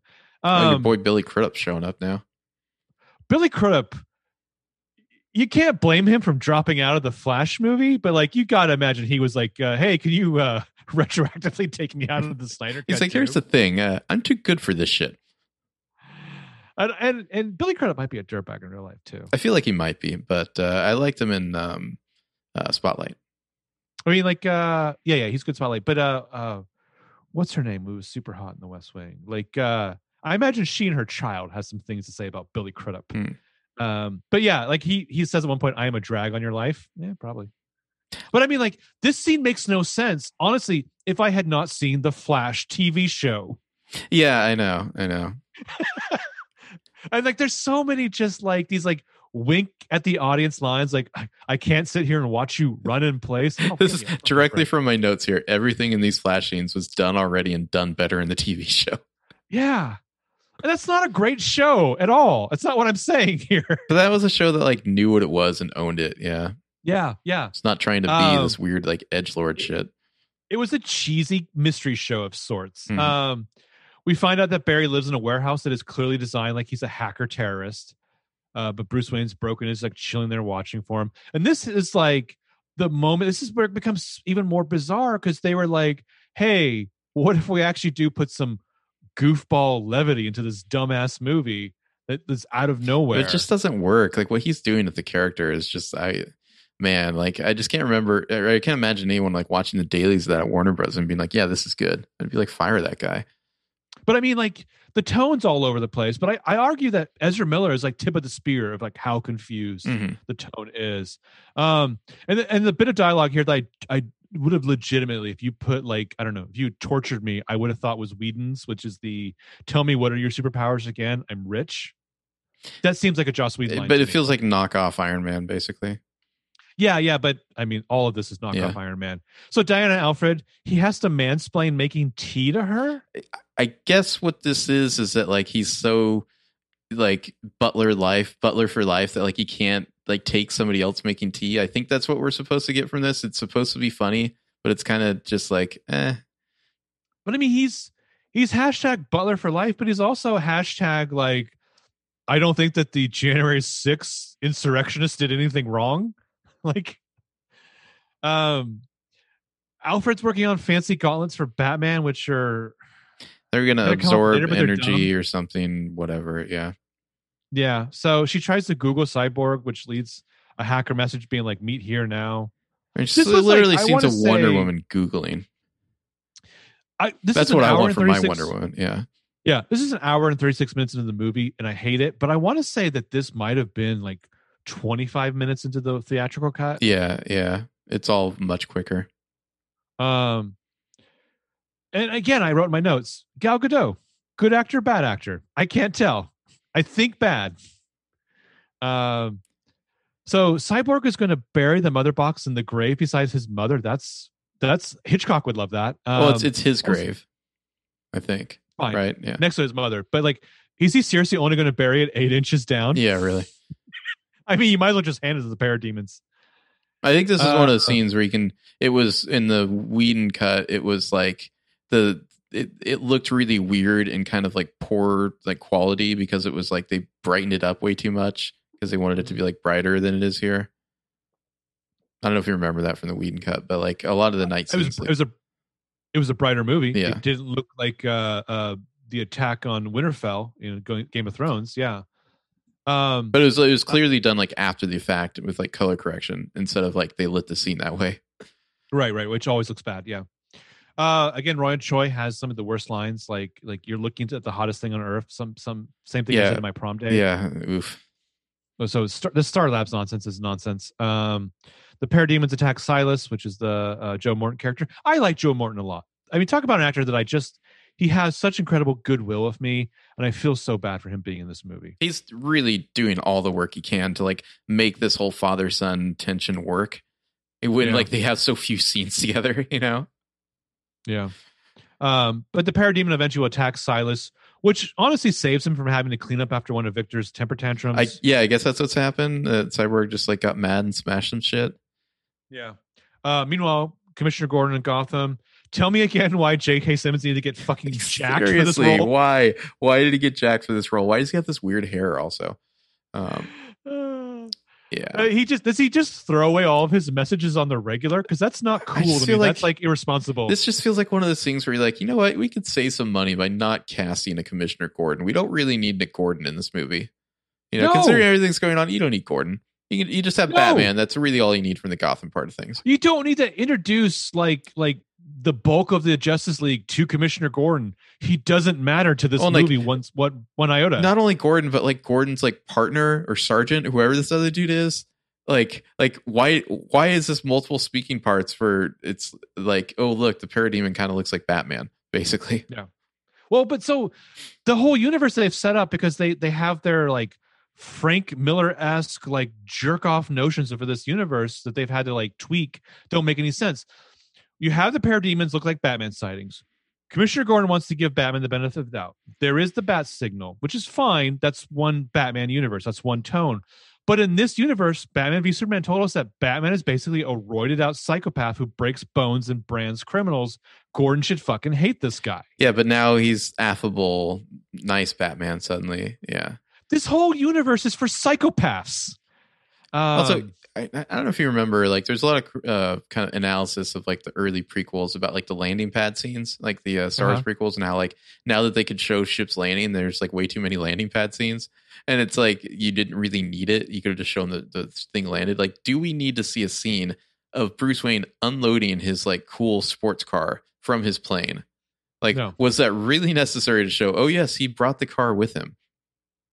I mean, th- there's something. Not that this movie's doing that, but there's something in about the the metaphorical, like arriving from one part of the journey into the next plateau of the story. but blah blah blah. But everything But yeah. looks the same. It's like, oh, you're back Yeah. to the same Well, but- dreary place you left. so Central City is a flight away, is what we know. Sure, whatever. It, it all looks Yeah. the same. It's not like it, it's not like you could watch a, a frame for this movie and be like, oh man, that must be Metropolis. Well, but but speaking of of of murky uh, semiotics, Oh, yeah. Atlantis. Barry Allen is like, "Oh, there's your bat signal. That's that's your thing." And it's like, really? Can you recognize that like poorly designed blob in the sky? I know. Because The, they- I gotta say, the one in the Dark Knight was even more of a slash in the sky than that thing is. you think so? The the the, the bat signal in the Dark Knight was like it was very impressionistic. I would say. I would say this is a weak ass Rorschach blot in the night. well, it's like it's like the fat Batman logo. Yeah, yeah, yeah. Uh, so Lantian Mother Box, there's Mera. She swims around. Again, she huffs out pockets of her own air for people to talk to. Like, do all they're just- have this power? Well, it seems like otherwise they're just yelping at each other underwater. Like, I mean, "Woo, in woo." in the Aquaman movie, they just talk underwater and it's fine. Like you just, it's like sure, I'll go with it. yeah, Rather yeah. than seeing them have to stop and make a fucking pocket of Well- air every time they want to communicate. in this movie, I have no sense of like what are the physical differences from him being half human, half Atlantean. Because they're above ground later. Yeah, they're breathing air seemingly. Um, so Steppenwolf shows up. He swims super fast. He growls at people underwater. Does he not breathe? Mera's got a British accent. yeah. It's not like he's got like a rebreather on or anything. It's like okay, sure. Also, this guy's got to weigh like forty-five thousand pounds. And he murders everyone except for Mira. That's convenient, but yeah. Yeah, I mean, Aquaman shows up, rescues her, and we get to watch have two men have a computer-based underwater cat fight, which is the most boring thing I can imagine.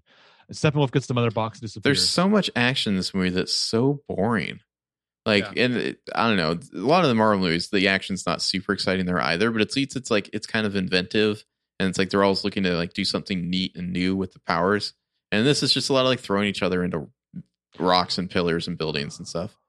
Again, I don't know. I haven't seen the Aquaman movie because why would I go see that? I, it looks dumb as shit to me. But like, I don't understand what's going on with their society here. Mera and Aquaman talk. She seems to be anti-queen, and then suddenly she turns on the dime and she's defending the queen. And she talks to this dude who's basically a jacked hobo with a chip on his shoulder. This is all I have to say about the Aquaman movie. Uh, Patrick Wilson is in that movie. Mm. Can you guess that he turns out to be evil? Yeah, Yeah, Patrick Wilson is always going to be the guy from Hard Candy with me. yeah, for mhm. Always. one hundred percent. Uh, so good on you, Elliot Page, for uh, recognizing it before the rest of us. um, again, Cyborg's dad discovers that his, that his or Cyborg discovers his dad's been taken. I, I feel like the theatrical cut got us here in 35 minutes. Yeah, Uh, we're in Russia. There's two mother boxes. This is almost two hours, not even two hours. I don't know. hour and fifteen minutes. Yeah, Another totally unnecessary conversation with Desaad. The gross shield, like plasma gunk. more more Shield. shoving mother boxes into a thing and and more weird alien tech. Yeah, Which that shield comes down in three seconds when the Justice League shows up later. So what the fuck's the point of that? Mm. Uh, part four, Change Machine. Fuck you.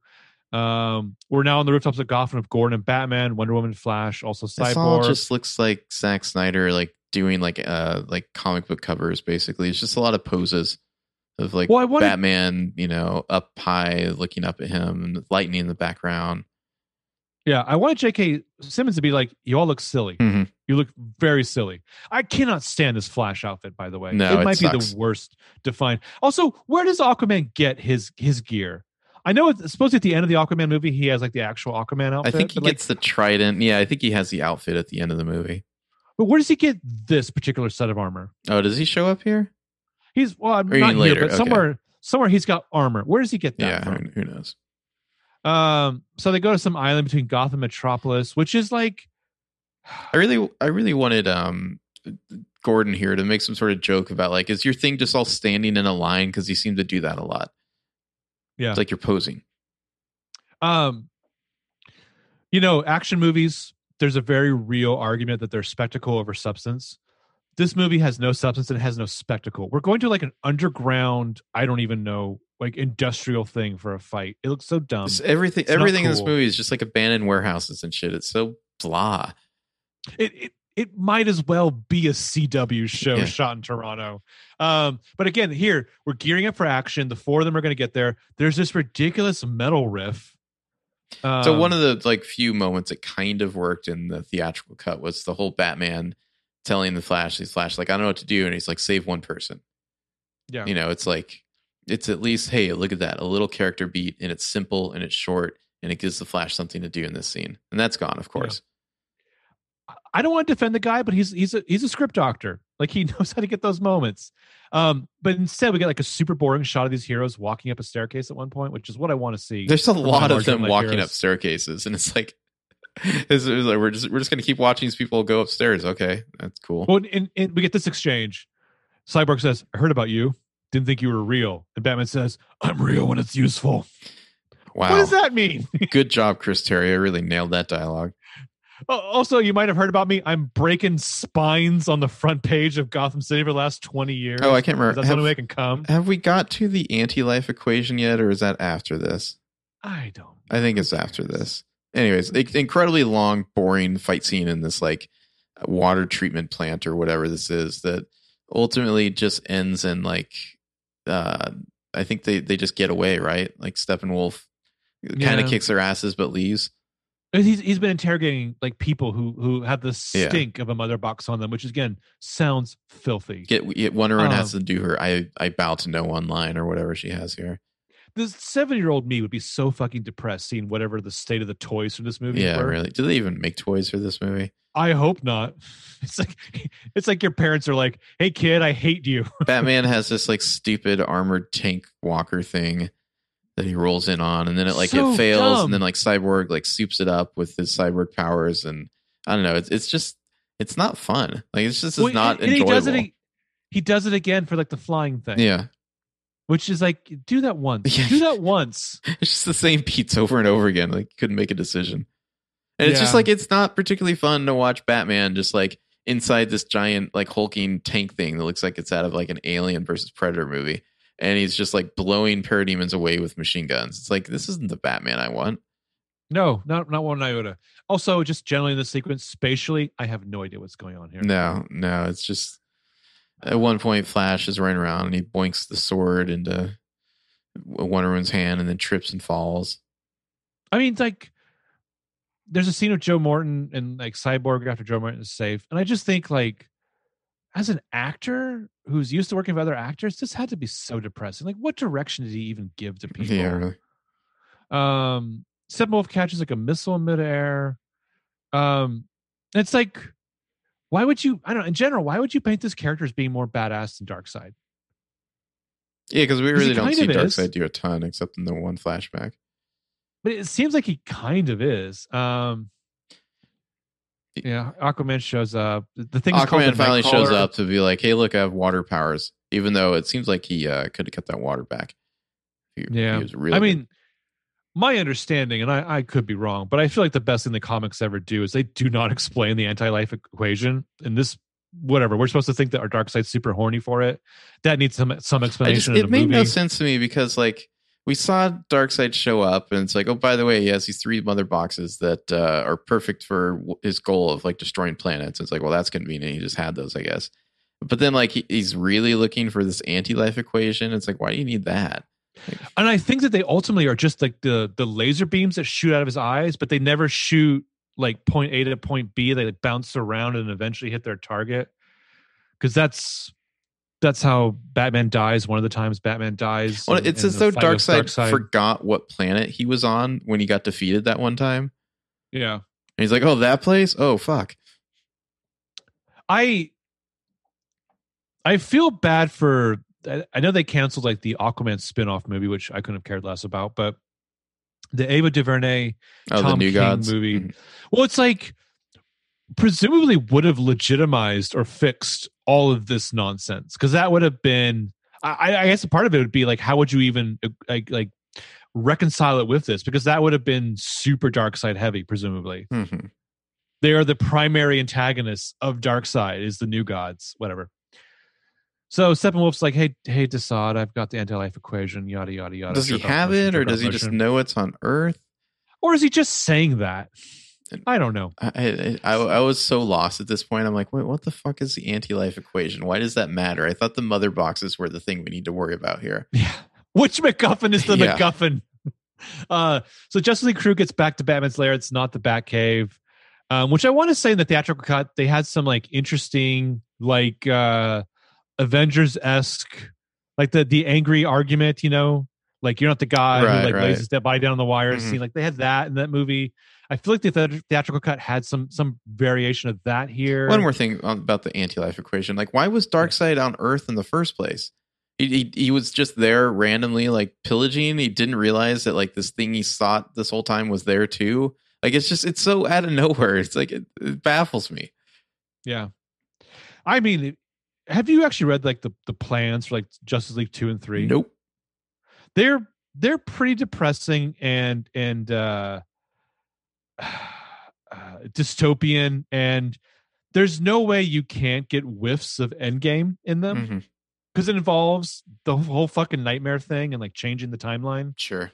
Anyway, um, out of nowhere in this sequence of them all getting hostile with each other, Aquaman is like, "How do we know you're not working with them, bud?" To Cyborg, and it's like, "Who invited you, asshole?" yeah, really. Um, also, did it feel so like um like Bruce Wayne was like really horny to get credit in this movie for bringing Justice League together? oh yeah, absolutely. He just wants like a, a gold star and like a, a fucking trophy for it the whole time. And then he wants to die. Like at the end Yeah. of the movie, when they get to I think that's Russia, just Ben he's Affleck. Desperate. He's desperate to get Mhm. killed off. Um, there's like a fucking flashback to like 1994 in the last Mother Box in Europe. Is there? Oh, right. No, it's like the Nazis found this Oh, thing. 1944. Yeah. Sorry, sorry, yeah. Um, somehow this all dovetails into like cyborg origin story. They're a change machine. They change like the states of matter, and somehow they're all just like Superman. We gotta Yeah. get Superman back in this movie. Yeah, they're like, all right, that's enough of your story that should have been its own movie. Let's all just say that we need Superman back now. Like, we haven't really mentioned Superman much, like for two hours No. of this movie, but uh, oh yeah, Well- remember him? I I feel like Henry Cavill got the script, searched it, and he's like, "Wow, I'm in literally 20 pages of it, huh? Great." There's just there's all the shit that's happening in this movie. There's just like there's no room to do a, a death and return of Superman story. Like it's just it's too much. But I I feel like that has been a mandate yeah, they've been trying to do it Brothers forever. Since they killed Well, off Superman. you know, look at look at what happened when fucking Fox kept forcing like the Dark Phoenix plotline. You, you can't fucking rush that shit. You have to earn it, or it's gonna suck every single time. Yeah. Which is which makes me kind of I mean like whatever, they're dumb comic book movies in general, but they're they're the they're the opium of the masses. I'm kind of glad that they're just like we're going to take our time on the X-Men. Yeah, yeah, that's that's fine. Take your time. No no rush. Mhm. You get- you get a little little Madripoor for you. Maybe we'll do something in Doctor Strange too, but chill your cool your fucking jets. Mhm. Um this fucking dumbass scene where Martha Kent shows up at Lois Lane's place. I think they cut the line where she says she's thirsty or something like that. That was in the theatrical cut. Mm. I, I remember that people hated that. They're like, "Oh my god, Lois Lane's making a joke about sex. We can't have that." Um, Oh, why? think that- mm. Why is the Martian Manhunter impersonating Martha Kent to like get Lois Lane back in the game of being a reporter for the Daily Planet? Why? Makes no Because- sense. Because he wanted Martian Manhunter in the movie. I don't know. Well, but like this wasn't even supposed to be Martian Manhunter. It was supposed to be a Green Lantern. Yeah, Well, they they It's wanted the, the cameo at the end to be Green Lantern, but like, why is the Martian Manhunter here? But I mean, I, I think this was also reverse engineered to be Martian Manhunter, even though they they claim that the guy, you know, the Henry Henry Harry Yeah. Lennix has been Martian Manhunter. It's like I think they still wanted that to be Green Lantern too, because but like it's not like he ties into the final battle. it makes which, no sense. Like this whole scene I is mean- baffling, and it's like it just feels like this is something like the Snyder cultists will eat up because it's like, oh my god, they put the character on screen, yay! When it's like, well, you didn't really earn any of that. It doesn't make any sense in the plot or anything. but there are certain second entries in movie series that I will defend despite their flaws, like Quantum of Solace, like You're, Age of Ultron. you're on that island on your own. uh, like Age of Ultron. And I would argue that one of the things that to me works in Age of Ultron is like the introduction of Vision. Oh yeah, And I, totally. f- I feel like that when he hands Thor the hammer, that fucking landed. I mean, Ultron definitely has its flaws as a movie, but like the amount of scaffolding and work that's going on in that movie to set stuff up is it's it doesn't all hold up, but so much of it does. Like it's pretty impressive. Like it was still resonating through like WandaVision. Yeah, yeah, yeah. But I, I feel like that has its echoes here, where again they were like step one, step five, Mhm. step C A. You know, like Like the Martian Manhunter's got to give Lois Lane a pep talk as Martha Kent. You're like, why? Yeah. Why? I, I don't understand. Why is this scene in the movie? Why is why is it important to Martian Manhunter or his alter ego, like the Joint Chiefs of Staff or whatever, to be Yeah, like, yeah. I need you reporting again, Lois Lane? Yeah. Also, if I could objectify one second, Diane Lane is way too hot for this role. It's Martha Kent. Yeah. Okay. Um but I I I thought the scene at the beginning of the theatrical cut Justice League was bad for a movie that's secretly obsessed with Superman. Oh, the like Superman talking to people like, like on a phone camera I, or something. I kind of feel like I get that scene now. I get why you needed that Oh, scene. you, you, you let Henry Cavill smile. yeah. Yeah. My you God, let him be actual smiles- Superman. Yeah. I mean, if it wasn't for his disgusting upper lip, like I, I, especially like, I think, I think Joss Whedon got it's like though the Snyder cut doesn't have Superman like even mentioned for over two hours in the fucking movie. Mhm. Why don't we put something? He wanted to like make people think like, hey, you like Superman, right? Like you're going to be excited when Superman comes back. but also like in that previous movie, Bruce Wayne fucking hates that guy into the end. Yeah. Like I feel like he dialed up the Bruce Wayne specifically feeling guilt for his part in Superman's death, Mhm. Which is not as much here. Um, no, because this movie's just all over the place. There's no decisions made. we're still talking about this movie. And it I know. I know. Um, anyways, the two two hours are, this. uh, you know, fuck you, Bechdel test. They're still commiserating how much they miss Clark Kent. Blah blah blah. Martha wants Lois to start living again. She shapeshifts in the Martian Manhunter. Blah blah blah. Uh, this guy was great on Dollhouse, by the way. Um, Oh yeah. uh, especially the end of Dollhouse. Uh, anyway, the heroes are all discussing using the mother box to resurrect Superman. They activate the box. The bad guys will sense it. They'll come and get it. Um, Batman reasons that the plot holes in this movie that means that Superman is important and was the reason for all this bad shit happening. And then he's like suddenly gung ho as fuck about getting Superman alive at all costs. Just- part five, baby. It's just they're just like the Cyborg has here's my origin story with this mother box. Anyway, it like it does stuff to like, you know, life or whatever. Hey, we can just resurrect Superman. You're like, okay, okay. I, Yeah. I don't really follow part that, five, but sure. all the all the King's horses. I I hope that in every job interview for a new script, Chris Terrio is honest, where he's like, "I'm dog shit at characters. Where's my strength lie as a screenwriter? Oh, well, I wrote Argo. Fuck yourself. That's what I do. Friend of Ben. Uh, Yeah. so we get the graveyard scene, which like almost manages to be a decent scene. We actually have characters talking to each other and not just about the plot. I feel like you have police guarding the memorial.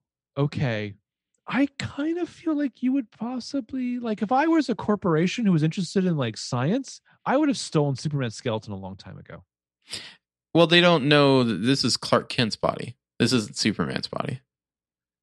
Okay, but it's the same thing. No, but I know, but like nobody knows that Clark Kent is Superman. So Clark Kent was buried out here in the fields in Smallville. Where do they think that uh, Superman's body went then? Yeah, I don't know. I'm sure somebody would be curious about that. Yeah. Didn't we see like a massive state funeral for him in the Yeah, end yeah, of Batman uh-huh. Superman? Where do they think the fucking body Yeah. went? I don't know. You can't tell me that Martha Kent and Lois Lane spirited away in the night. Whatever. Um, we break down these like dumbass character moments, um, and you could tell that they thought they had a slam dunk here. Which man, what a what a miss. Uh, Cyborg and Flash have a one off moment how Superman was their hero, and they they could do this super fast, but they won't because it's not like time is of the essence or anything. Yeah, I really. Um, and this is the moment I talked about where Wonder Woman's like, "Wow, look at us, an Amazon and a half Atlantean talking for the first time in a thousand years," and they're so flat, and their history is so poorly spelt out. Half of uh, the characterization of Aquaman in this is just like he has a flask, you know, and he Well, and he's well- offering booze occasionally. and not even in a in a fun spike need some courage way. Uh, but th- this is the exchange. You know, I hate Atlanteans as much as you Amazons do, and she's like, uh, "Hate is useless," and he's like, "Fuck you then." He just says, "Yep," and offers her a drink. And then it's so bad. like- Like, the dialogue is so bad. And and and again, I'm on record. I agree with everyone. The whole Flash falling on Wonder Woman is gross. But it's clearly like in the text where Ezra Miller's like talking about his like He's like horny for Wonder crush. Woman. Yeah. Yeah. Um, and Alfred's like, you know, hey, Batman, you put together a team, but this is straight up sci-fi necromancy.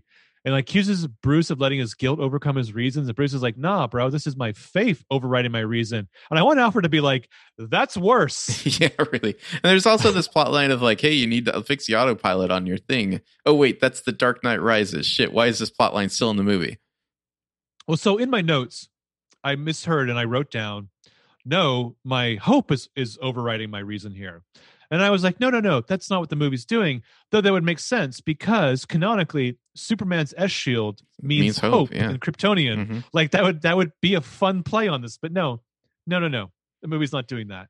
So whatever, they sneak into Star Labs, which this is long. I remember this being just- way too long in the theatrical cut too. Yeah, it's just it's just too much. It's like what what what are you doing, movie? Like pick one storyline and go with it. Well, the the sequence with like the Flash driving the truck while like uh like Mission Impossible one esque cyborgs hacking the thing. Yeah, we got to do the like- whole like oh, you got to he's got to hack yeah. in. Yeah, he's got to get him on the, the the list so the Flash doesn't get caught. It's like you're the Flash, by the way. Like I don't yeah, know, yeah. catch Also- carry over and in like super speed. I don't know what the the cultural conversation 30 years later is about the first Mission Impossible movie, but I find that I hear people talk about NOC lists all the time and they get it. And I find fan it of NOC fascinating. That's that that's a detail that like That movie, has that movie persisted. slaps. that movie's great. Mhm. And it's really horny. movie, yeah. Oh, it's so horny. Oh, the uh uh Claire. Oh Mhm. shit. Oh shit. Uh, anyway, um, he fucks her right. I think they have sex. Yeah. Yeah, off screen. Yeah. Mhm. Anyway, so Silas is sure that it's a false alarm. Victor shows up. There's a bro knot between father and son. I want this to be over as bad as possible. Uh, we go to Superman's ship. There's a dead body. There's a mother box. Was there a dummy of what's his name's body in the theatrical cut? Uh, uh, Michael Shannon. maybe. Was that just yeah, yeah. I, Batman think I think I remember that. Yeah, Maybe it's Batman versus Batman Superman. versus Superman. Yeah, Anyway, Amy Adams can't sleep because of grief or whatever. She's like, God, I gotta regret. She's gonna be this. She opens all the night. drawer. This is where she opens the drawer. The reporter badge is there, but it's sitting on top of the pregnancy test. and then she just reaches past it for her vibrator. But but they like cut back to it again to make sure you see that thing. And the brand is Force, force, majeure. majeure. Yes. So dumb. Oh, it's so cringy. It's it's like feels Which- like like you're reading somebody's MySpace blog or something. Which again just reminded me of the uh the community bottle episode Mhm. with the uh Shirley's like, you know, girl.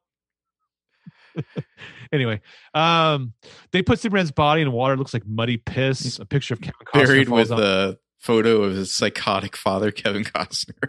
which they rewrite his character in this movie.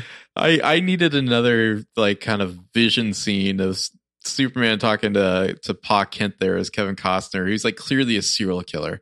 Um, Yeah, and just like yeah. telling him how like humanity's worthless and you should let them all die. Well, like culturally, what the fuck happened to Kevin Costner? Because how did he go from Robin Hood, Dances of Wolves, Mr. you know, having well, yeah, like to like and like basically he plays Mr. Brooks and everything now, right? I think he might be on that Yellowstone show. I had no idea. Yeah, yeah, yeah, yeah. He's either with Um, horses or he's Mr. Brooks. There's like a flashback to Yellowstone. It's like a prequel. Anyway, uh, Lois revisits the Superman Memorial again. It's blocked by police barricades. Why? I mean, did the did the Metropolis police kill an unarmed black child there? I'm sure they did. Um, Barry's going to run really fast in the mother box and like shoot electrical juice in it to wake it up. I just want to say that again. He's going to shoot his juice into the mother He box. also does this twice in the movie. Yeah, yeah. Is this all he can do? Mhm. Um, we get a confusing as fuck apocalyptic flash forward where Diana's dead on a funeral pile where her mother It's, watches. this is just feels like oh, I had a cool idea for like an, an image. It's it's Diana with like coins on her eyes and on a funeral pyre. That'd be cool. I'll put it in the movie. I mean, the the whole thing about like God grant the the confidence of a white man Mhm. to, to people like Zack Snyder must wake up in the morning and think he is metal as fuck. What what Um, like charred body is Superman holding here? It's like Dark I think it's- walks up behind him. I think it's supposed to be Lois. Oh, it's supposed to be Lois who's like fucking incinerated. She's like Uncle Owen and Aunt Beru here. Yeah, yeah, yeah. I mean, eh, the the, the imagery is is Batman in his arms from the end of Final Crisis by Grant Morrison, which is a play on Superman holding dead Supergirl from the first Crisis on Infinite Earths. But I think in the if if Batman's not cucking him, this is supposed to be dead Lois Lane. Mhm. Uh, but yeah, so you can't. But but my problem here, there's so many problems here. You see full face Henry Cavill here. Mhm. You shouldn't do that until he's alive again. Yeah, yeah, that's true. Especially considering when they dunk him in the piss, they make sure not to show you his his decayed Yeah. face. I So just remember no my, my notes at this part is I'm I'm like, oh think fuck they're at least gonna like go revise Superman just so like something will happen in this movie. You know, it's Yeah. like, oh hey, Superman's coming back. At least we're building to something. Yeah. I specifically did not go back and listen to our episode about the theatrical cut because I don't want to hear myself ever talk. But like, I feel like I'm making myself like that version of this movie so much more as we watch this. No, the other version is terrible as well. It's just but it's got to be better than this. Yeah. I mean, like, I look at individual things that I still remember two years later, and I'm like, yeah, those. I, mean, I, I guess if I could say there's one thing this movie does better visually, it's I don't like the visual style, but at least it isn't like color corrected into oblivion the way the Yeah. theatrical cut is. So I can give it that. I mean, if you like gray, Yeah. this is your fucking shit. Uh, so the slow mo stuff is Barry runs like a fucking spaz to the falling mother box. so fucking goofy. The I just like I, I just I want to be there, the fly on the wall, and like the Warner Brothers executives, and they first see like the dailies of him running. They're like, "Uh, what is that? Does does he is that is he doing a thing or is that how he runs?" have you never run before? Yeah. What what is currently up your ass? um, the computer, which is which is against all of this, which is which is so meta and all over the place, is like the future has taken root in the present. Like, what the fuck are you talking about, computer? Mhm. Like, it's so heavy handed. Um, So, anyways, Clark wakes up. He flies up into the sky. The Deuce of Jesus poses, and this cop just immediately pulls his gun out when he sees this. yeah. Typical fucking cop. So the heroes show up, or at least like Diana, Aquaman, Cyborg, and Flash. Uh, Superman starts like analyzing and scanning them for weaknesses. He's ready to fuck them up. This is like one of the few scenes I remember from the theatrical cut. So this is the scene that I remember specifically from the theatrical cut because, in retrospect, I think it's dumb, but it's smart. Is that do you remember that there's a whole thing where Batman keeps contacting Alfred and he's like, "I've got a hail mary plan, I've Right, a right, plan yeah. B." and it's to bring Lois To bring Lois instead of she just randomly is there in this movie. Because it's like the most Batman thing that he does in that Yeah. fucking movie. Uh-huh. It's like he gets people and knows how to hack them, even though he's not part of them. Was the scene where like Superman does like uh X-ray vision at like their gross skeletons? Was that in the theatrical cut? I think so. was it? Okay, so. yeah, it's awful. I would have thought that the uh the thing where he turns and looks at Barry was a Joss Whedon really, yeah, that that you would have expected that, but it's still here. But poor, poor, like you said, poor Gal Gadot, who I don't think is a good actor, has to tell the audience he's confused. He doesn't know who he is. He thinks that we're threats. Oh, also because Victor just shot a missile at him. Yeah, Yeah. yeah. yeah, because uh, it's like self defense protocols are taking over or something. Which But- I feel like it's the only time in the movie where it's like, wait, what? You have like weird computer protocols that can control you or something? That's confusing. Yeah. Well, so I've only ever watched one episode of The Tudors Mhm. um, because Jonathan Rhys Meyers freaks me out. I watched like two seasons of it. Really? Why? Uh, I don't know. I think I just wanted to see Anne Boleyn get the old uh, whack. Is she Natalie Dormer? Yeah. I, I I feel like I have a reasonable Natalie Dormer crush that's not spelt out in like Hmm. her work. Okay. Like she's in Game of Thrones, she's in Hunger Games, but like I feel like there's a Nellie Dormissance that we've missed out on. Like, why is she not working more? She should. Well, she was on like what Penny Dreadful, or I think she's on the new Penny Dreadful. Who who watches Penny Dreadful? Uh, people supposedly it's good. I don't know. I've it's a, a world I have not uh, visited. Well, so the first episode of that show, Jonathan Rhys Meyers is like like in the pantheon of like dudes I would not set my drink down around. And yet somehow like one of his best bros is Henry Cavill, who's like a creepy ass rapist in that show. He's like he's just like one of his young bro like lords or whatever who like he becomes very traditional. Like he, he just starts out where he's like just having sex all over the place, and and he's then he like- like becomes like, the kind of like conservative guy as he gets older. But I feel like he's Chuck Bassing some girl in the first episode, honestly. Mhm. Um, like that's my hot take on what I remember of the Tudors pilot is it's basically the first episode of Gossip Girl. Mhm. But like that was my take on Henry Cavill for a while. And I was like, oh, you're casting that guy as Superman. And again, Henry Cavill could have been Superman, like a real Superman. Well, I mean, he, he, he's good. you in see him in The, Witcher. He's like, oh look, he's he has a fun personality. He's smiling we- and cracking we- jokes. we like this guy in real life. He's like a jacked nerd who plays games and builds his computers or whatever, whatever. But like in this scene, he makes creep face. It really seems like Snyder would rather be making the boys and like doing Homelander. Yeah. it's just Yeah. like creepy laser eyes, like murder Well, it- stare. and this is the only the only praise I have of Ezra Miller. He makes a pretty funny freaked out face here.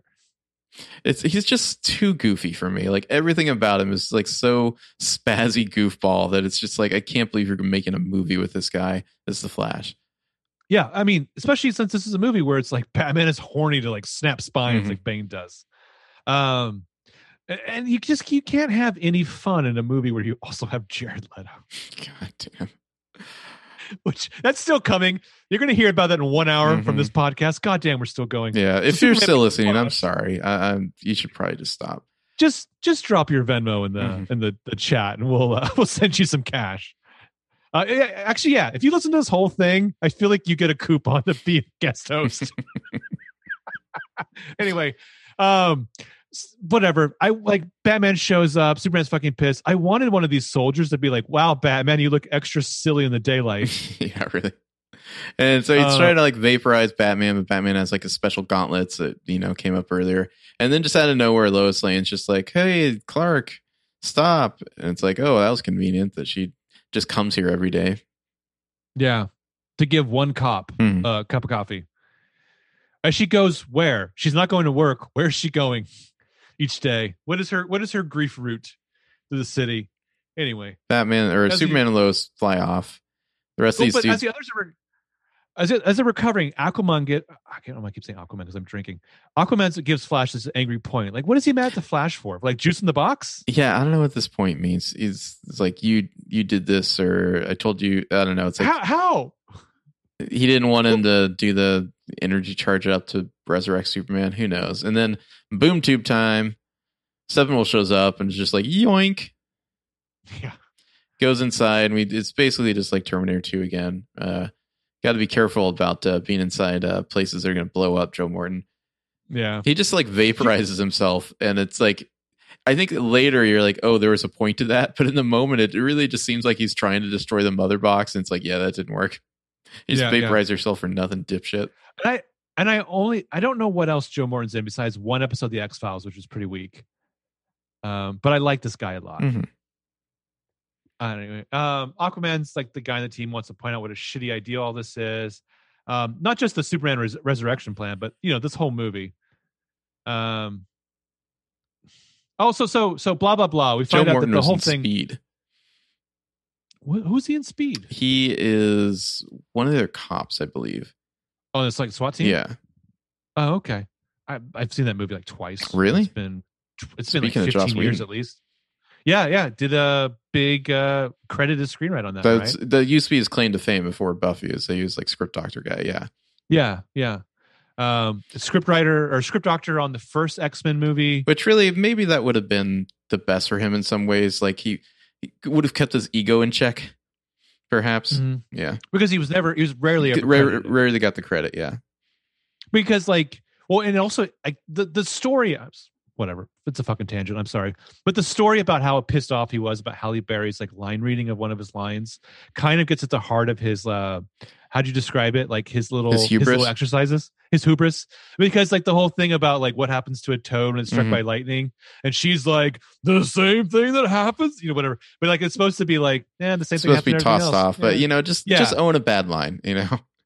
but also don't write a line that's supposed to be tossed off yeah. I If mean, you're like, not if you don't give directing the shit- movie, why are you writing in a bunch of Whedonisms? For really. If you don't give a shit, maybe the audience won't. Mhm. Anyway, we find out that Silas superheated the core of the box to give it a thermal marker to wherever the box is. But I feel like with all the gnarly shit that Steppenwolf has done for this part of Russia, wouldn't this show up under a satellite's watchful eye? Especially since Bruce Wayne admits that he has six. Yeah, you you would think so, like uh, we don't really need to know where he's going. There's like this entire town in Chernobyl he's taken over, so we, we Which got it. they tell us is right outside of Moscow. Mhm.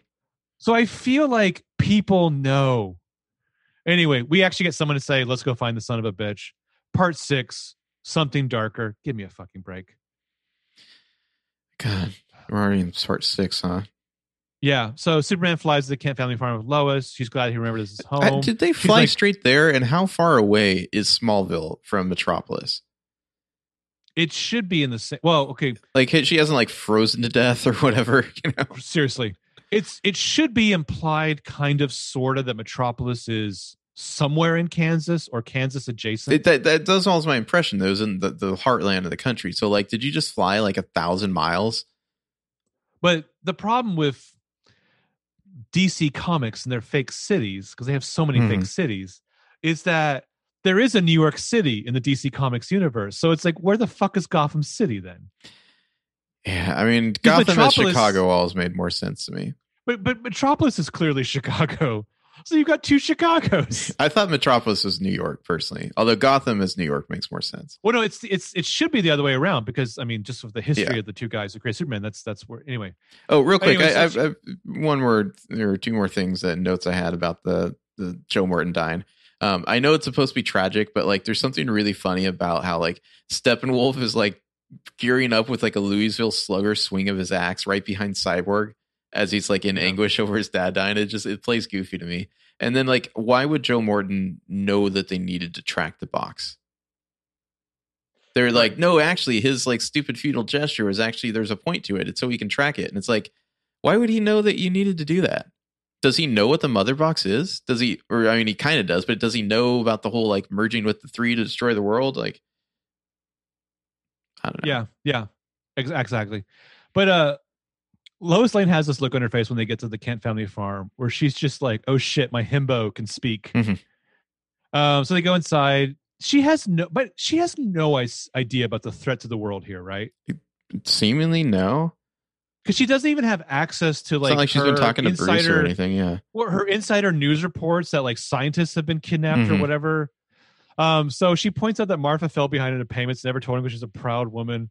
And again, I was confused by the end of the movie from the theatrical cut because I was like, didn't Batman buy the bank? Why did Bruce Wayne not even anticipate that? Because that's supposed to be Batman's real Let me- skill is anticipation. Yeah. Let me ask you a better question. What payments? Haven't they owned this place for more than 30 years? Isn't their mortgage Seriously. paid off by now? yeah, yeah, yeah. She got like a second mortgage for some gambling debts or something. But uh he remembers that he loved it here. The score is like, what a touching moment when it's actually visually bleak as hell. This is where it looks like a fucking beer commercial, like when he's like walking out and like caressing the grains of wheat or whatever. Yeah. Um, I just I feel like we're so ripped off. We never got real Superman in any of these movies. And Man of Steel, he's just like an angsty drifter because he like Right. hasn't become Superman yet. And then Batman v Superman, he's like this stoic asshole who seems to hate being a hero. And we're Yeah. not even spending that much time with him. And we're just like with Bruce, who wants him dead. And in this one, he's gone for most of the movie. He has amnesia for a little bit when he comes back. Like it's just like the worst execution of a Superman character ever. He's It's incredible how bad it is. I was amazed that he's in this movie so much less than the theatrical cut, and this movie's four hours. And like long. I want to like Superman. Like even though he's a cheesy character, like you want to just feel good about the Man Right. of Steel. Like he's you know he's just a goofy Captain America, you know, glass of warm milk, and like they somehow managed to make him so I- unlikable in these movies. I'm so glad you said that because I feel like the beauty of Superman is that you should walk into that thing as cynical and jaded as fuck, and that John Williams score should wash over you, and he should do something wholesome as shit, and it should just blow you away. He And, like- rescues a fucking cat from a tree, and you're like- just like fuck like yeah, the Superman. Grinch. Your fucking heart grows again. Mhm. But meanwhile, in this movie, Batman brings these dildos back to the Batcave, and he's like, "Everyone, this is Alfred. I work for him." Um, They, they just look more and more goofy in their costumes. I don't know. I mean, it's just the lighting or something. yeah, Cyborg wants to jack into the Unity. I, I, The un- I now they're calling it the. Unity because they, we were talking about mother boxes, but now everyone's calling it the Unity because there's three of them together or something. Yeah, I need to go to the bathroom, but I wrote in my notes: Cyborg j- wants to jack into the Unity by himself, and I hate typing these words. Mhm. That's an actual sense in my notes. I'll be right back. Okay. Wonder how much he's had to drink, guys. I don't know. I guess we'll find out. Are we back on the air? I guess so. I just want to say, I've had nothing to eat for a couple hours. Mm. I've had six beers. Wow. I'm effectively drunk. I have early morning plans, and I am enjoying tearing this piece of shit apart. I'm just drinking I- wholesome water. really? Mhm. I feel like you don't hate this movie as much as I hate this movie. It just it it was just a ponderous bore to me. It's hard to even work up the passion to hate it.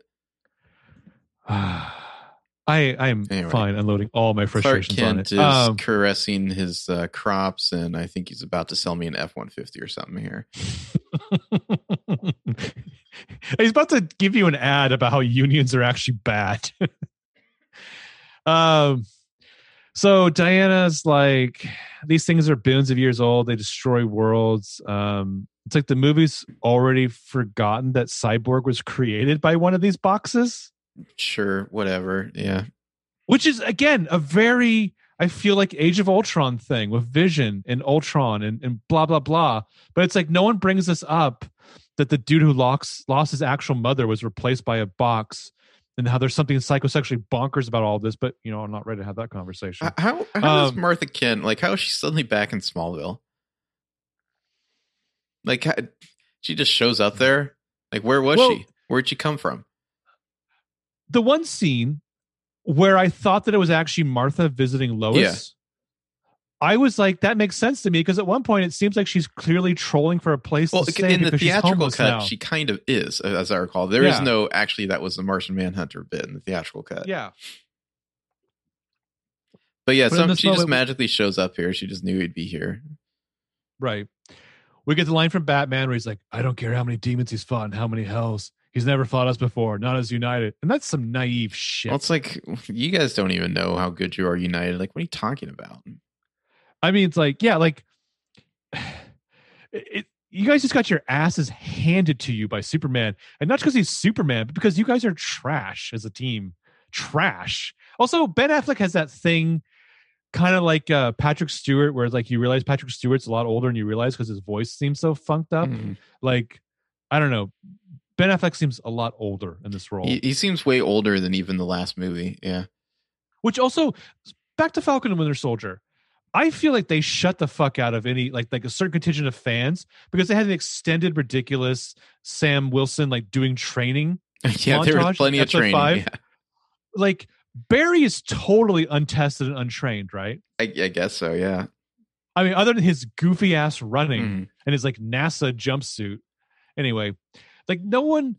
The, the the setup here is like how can we work as a team, but the movie never gets there. They never talk. No, they don't, they don't learn to work as a team really at all. It's just kind of thrown together. And then I they- mean, that's we got Bruce. kind of in Avengers. Bruce brings up the whole stupid like nightmare shit from Batman versus Superman. It feels so forced. It's like Yeah. I didn't think we were having a conversation about that, but then suddenly you brought it up just to be like something different, something darker. Yeah. Oof. Uh, meanwhile, in Kansas, Lowe's wearing a ring, so Clark takes that as a yes. He says, "I have a second chance, Lowe," and I hate that he says Lowe. yeah, I hate it. Yeah. I hate That's not a so comic much. thing, right? I don't think yeah, so. I don't think so. I'm not familiar with that nickname. But yeah, like when Martha drives up to the Lois. farm and see him, and they and they hug it out. This movie is so empty and poorly produced. I feel nothing for these characters. This movie makes me feel like a sociopath, which is something because I know the target audience was psychopaths. Um, so there's some more shitty character moments and shitty characters. Barry's eating while Aquaman points out that uh, Victor lost his dad. and They're sending him off to fight evil machines. And then they're just like, all right, moving on. you know, Yeah. we acknowledged it once. We don't need to again. Well, well, garbage pep talk. The, the Victor's fixed the bat plane. Batman's like, "You fixed it." Victor's like, "It wanted to fly. Flying is its nature." So Batman's like, "Yours too." And I want Victor to be like, "Don't talk to me again until this is over." yeah, really. I was like, is he going to make him fly all the way there, like outside the ship? Ah, Faith, Alfred, so- Faith. Okay, sure, whatever. Oh, because yeah, yeah, Batman is sure that Superman will show this whole up. like I don't know, Batman's like lake house location. Does it just bothers me. is it implied that that the Wayne Manor becomes the I Justice think so. Hall? Yeah, that's that seems like it's going to give away your secret identity. yeah, yeah. You think so? But yeah, the the fact that he has faith in Superman is so rich after spending a movie trying to murder this Mhm. dude. Uh, so anyway, Steppenwolf is three mother boxes He linked. They're puts them together. whatever. They just kind of make flashy, flashy, and spin around. And now they're not the mother boxes; they're the Unity. I already got that. We have to start talking about the Unity constantly. Well, so this sequence is confusing to me. In Themyscira, they can hear sonic boom. I thought it's supposed to be the Unity. They hear Underwater 2 of Amber Heard and Willem Dafoe. I thought it's supposed to be Unity. Alfred hears it as he's pouring himself some whiskey. I think it's supposed to actually be Superman flying. Well, it happens again in a little bit, yeah, and it's like Superman's there. Yeah, it's it doesn't make any sense. so which the fuck is it? Mhm.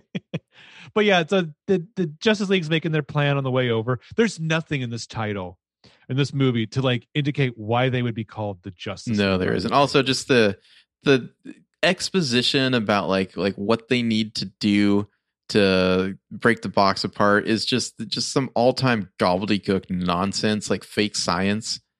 Yeah. You know, it's just like it's really, really reaching. You're asking the audience a lot. You just like you could have done, gone to something simpler. But I mean, in the comics, you never spend one moment thinking why that team is called the Avengers. But I, I, I kind of respect that in that movie, they were like, we are going to, we are going to figure out a, a hand wavy, Yeah. cool It's reason. extremely hand wavy. Yeah. and then in the fourth movie, that is going to be essentially the whole crux. They're of- they of are the actually end of this- Yeah. Yeah, like I, like I didn't appreciate it nearly enough at the time, but there's nothing for why they're called the Justice League, and especially not the Justice League of America. Whatever. So they're going to bring down the the dome, which is going to involve again Barry shooting lightning at the boxes, which will push Victor in it. Blah blah blah.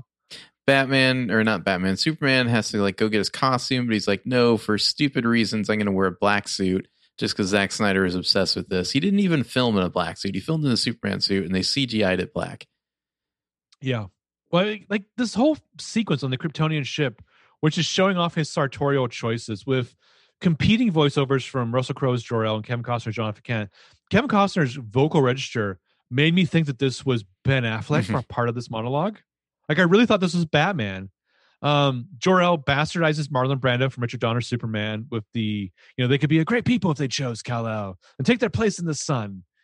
Um, He's going to do more Jesus poses, and then it's like everybody's gearing up. Uh, you know, like it's got Trident for Aquaman and Cyborg's like making like laser blaster hands, and then the Flash is like doing yoga stretches or something. sure, whatever, fucking goofball. but- back to the ship. The scientists have been studying Superman's ship for a while. Mhm. Did they not find the closets full I, of clothes? I guess they only open when he's there or something. Yeah, I don't know. Sure, sure.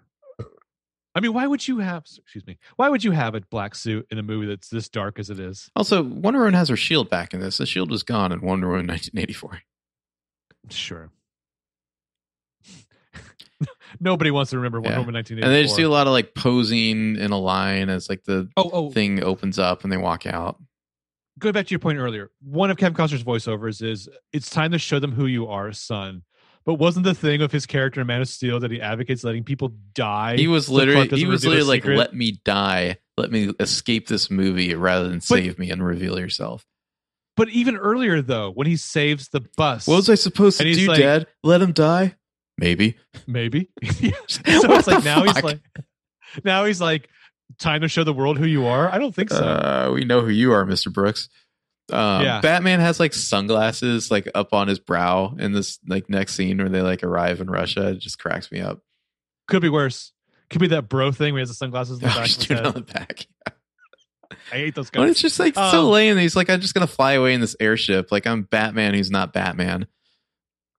Well, but constantly throughout this sequence, he's just like, I'm going to do this thing and I might die. Yeah. Let me. And they're all like, nah. Just and he's like, As long as you give me credit for forming the Justice League. all right, I'm going to do this other thing now. I might die. Let me, please. Ah.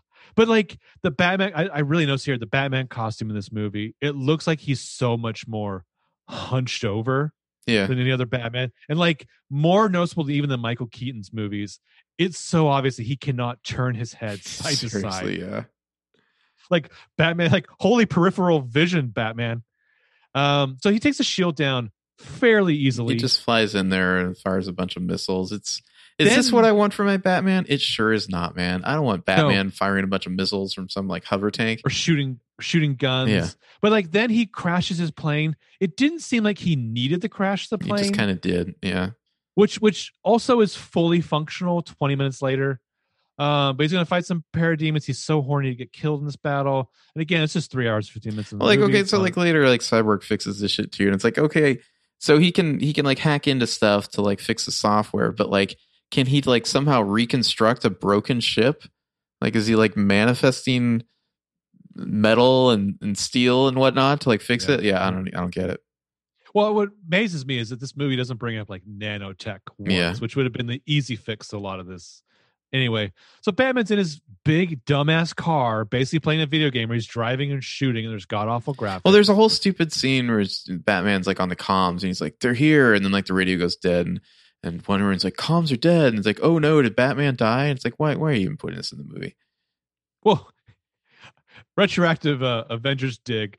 The whole thing where like we have no idea they have comms, they just keep touching their ear and talking to each other in that first movie. yeah, Um, but at one point, the slow mo kicks in to see a single falling spent munition shell because- on the tank of the Batmobile. because it's Zack Snyder and he doesn't know wh- what he's doing with the camera ever. He's just like, wouldn't it be cool to see a munition shell? Wouldn't it be cool to see a big giant CGI sesame seed falling? Like, why is it there? What am I communicating with it? Nothing really.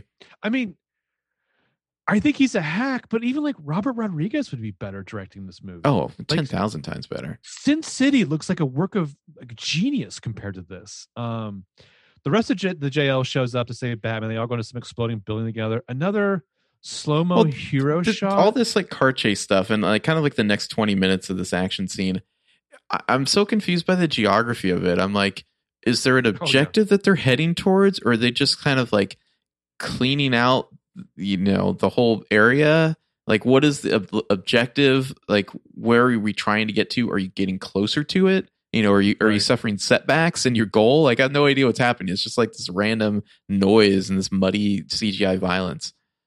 Right, right, right, exactly. Uh, I mean, it's one point uh, like they have like the hero shot that I kind of evocative of Age of Ultron, but it looks worse here. It serves like less purpose.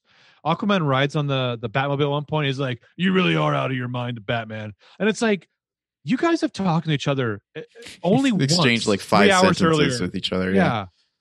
Yeah. And then like so Aquaman's like on the air fighting or in the air fighting demons, which goes the air is where you want to find this dude. and he's basically just being like MAGA Thor. He's just kind of surfing on bodies, kind of. Yeah. Well, there's there's a point where the musical cue here, I thought they were gearing up for a shitty cover of Sabotage by Beastie Boys, and I was like, doesn't J.J. Abrams own that for his This could have- Star Trek? This could have maybe used some sort of pop song here. I don't know what, but yeah. Well, I don't know if you heard the musical choices yeah, so far. another Nick Cave song or something. Also, somewhere in here, Steppenwolf's eyes just start glowing, and I was just like, "What? Why are they glowing? What? Yeah. It's, what are Well- Steppenwolf's powers other than just being strong or something?" Another thing that I was very relieved to think was not a uh, a, a a product of Mister Buffy is when Cyborg saves Aquaman and says "You're welcome," and Aquaman says "My man." That's a Chris Terrio original there. Oh god! So Aquaman, where does he get this outfit? Because like he joins in the Ranger games of all them wearing it earlier, but like Mhm. where does he get this fucking outfit? Yeah, who knows? So 45 minutes left in this movie. Superman arrives at, at, at Wayne's place to talk to Alfred. Just be like, "Hey, uh, you seen Batman? Yeah, You seen those other guys?" which again, I I believe this was not supposed to be Superman. This was supposed to be Uh, John one John. of the other cameos. Yeah. And so he's like, "No, let's hope you're not too late. And whatever. Um, so Cyborg and Aquaman run to Steppenwolf. Aquaman yells, Hey, remember me? And I want Steppenwolf to be like, No. Have we even met before? Fuck you, Magathor. So Wonder Woman shows up. They're trying to lasso Steppenwolf away from Cyborg. At one point in like for I don't know, like ten minutes of this, it's just Barry's running in a circle. I guess they Yeah. like he would be like too powerful against the parademon, so they're like, hey, just run in a circle instead and like build up your charge. And like they Well- they keep cutting back this one parademon who's on this like you know alien Gatling gun or whatever, like trying to fire shots at Barry. And they keep going back to him, going back to him, and he like finally lands a shot, which is so impossible that this dude running near the speed of light, and you're gonna somehow like get him with a fucking you know slow ass laser cannon. I mean, wouldn't the thing to do is just be repeatedly fire at the at the exact same, spot, so he'd run into it. yeah but it's it's like barry's running near the speed of light you dodge it so easily So uh, at one point, Aquaman's helping Wonder Woman, by holding the rope with her. I kept thinking, like, this would be the time to reveal something dorky about him Well, if- he's holding the if you lasso. cared about the truth lasso at all, they cut out the scene where he's like accidentally sitting on it. That was clearly a Whedon scene. Uh, but yeah, they, Oh, they just the- they don't care about the truth lasso in this. It never does. It, it- she Why does it she once. bring up what the truth lasso is Yeah. at the beginning then Mhm. like it seems like that's setting something up but of course with this movie he'd be like i don't think the capitol rioters were in the wrong Ugh.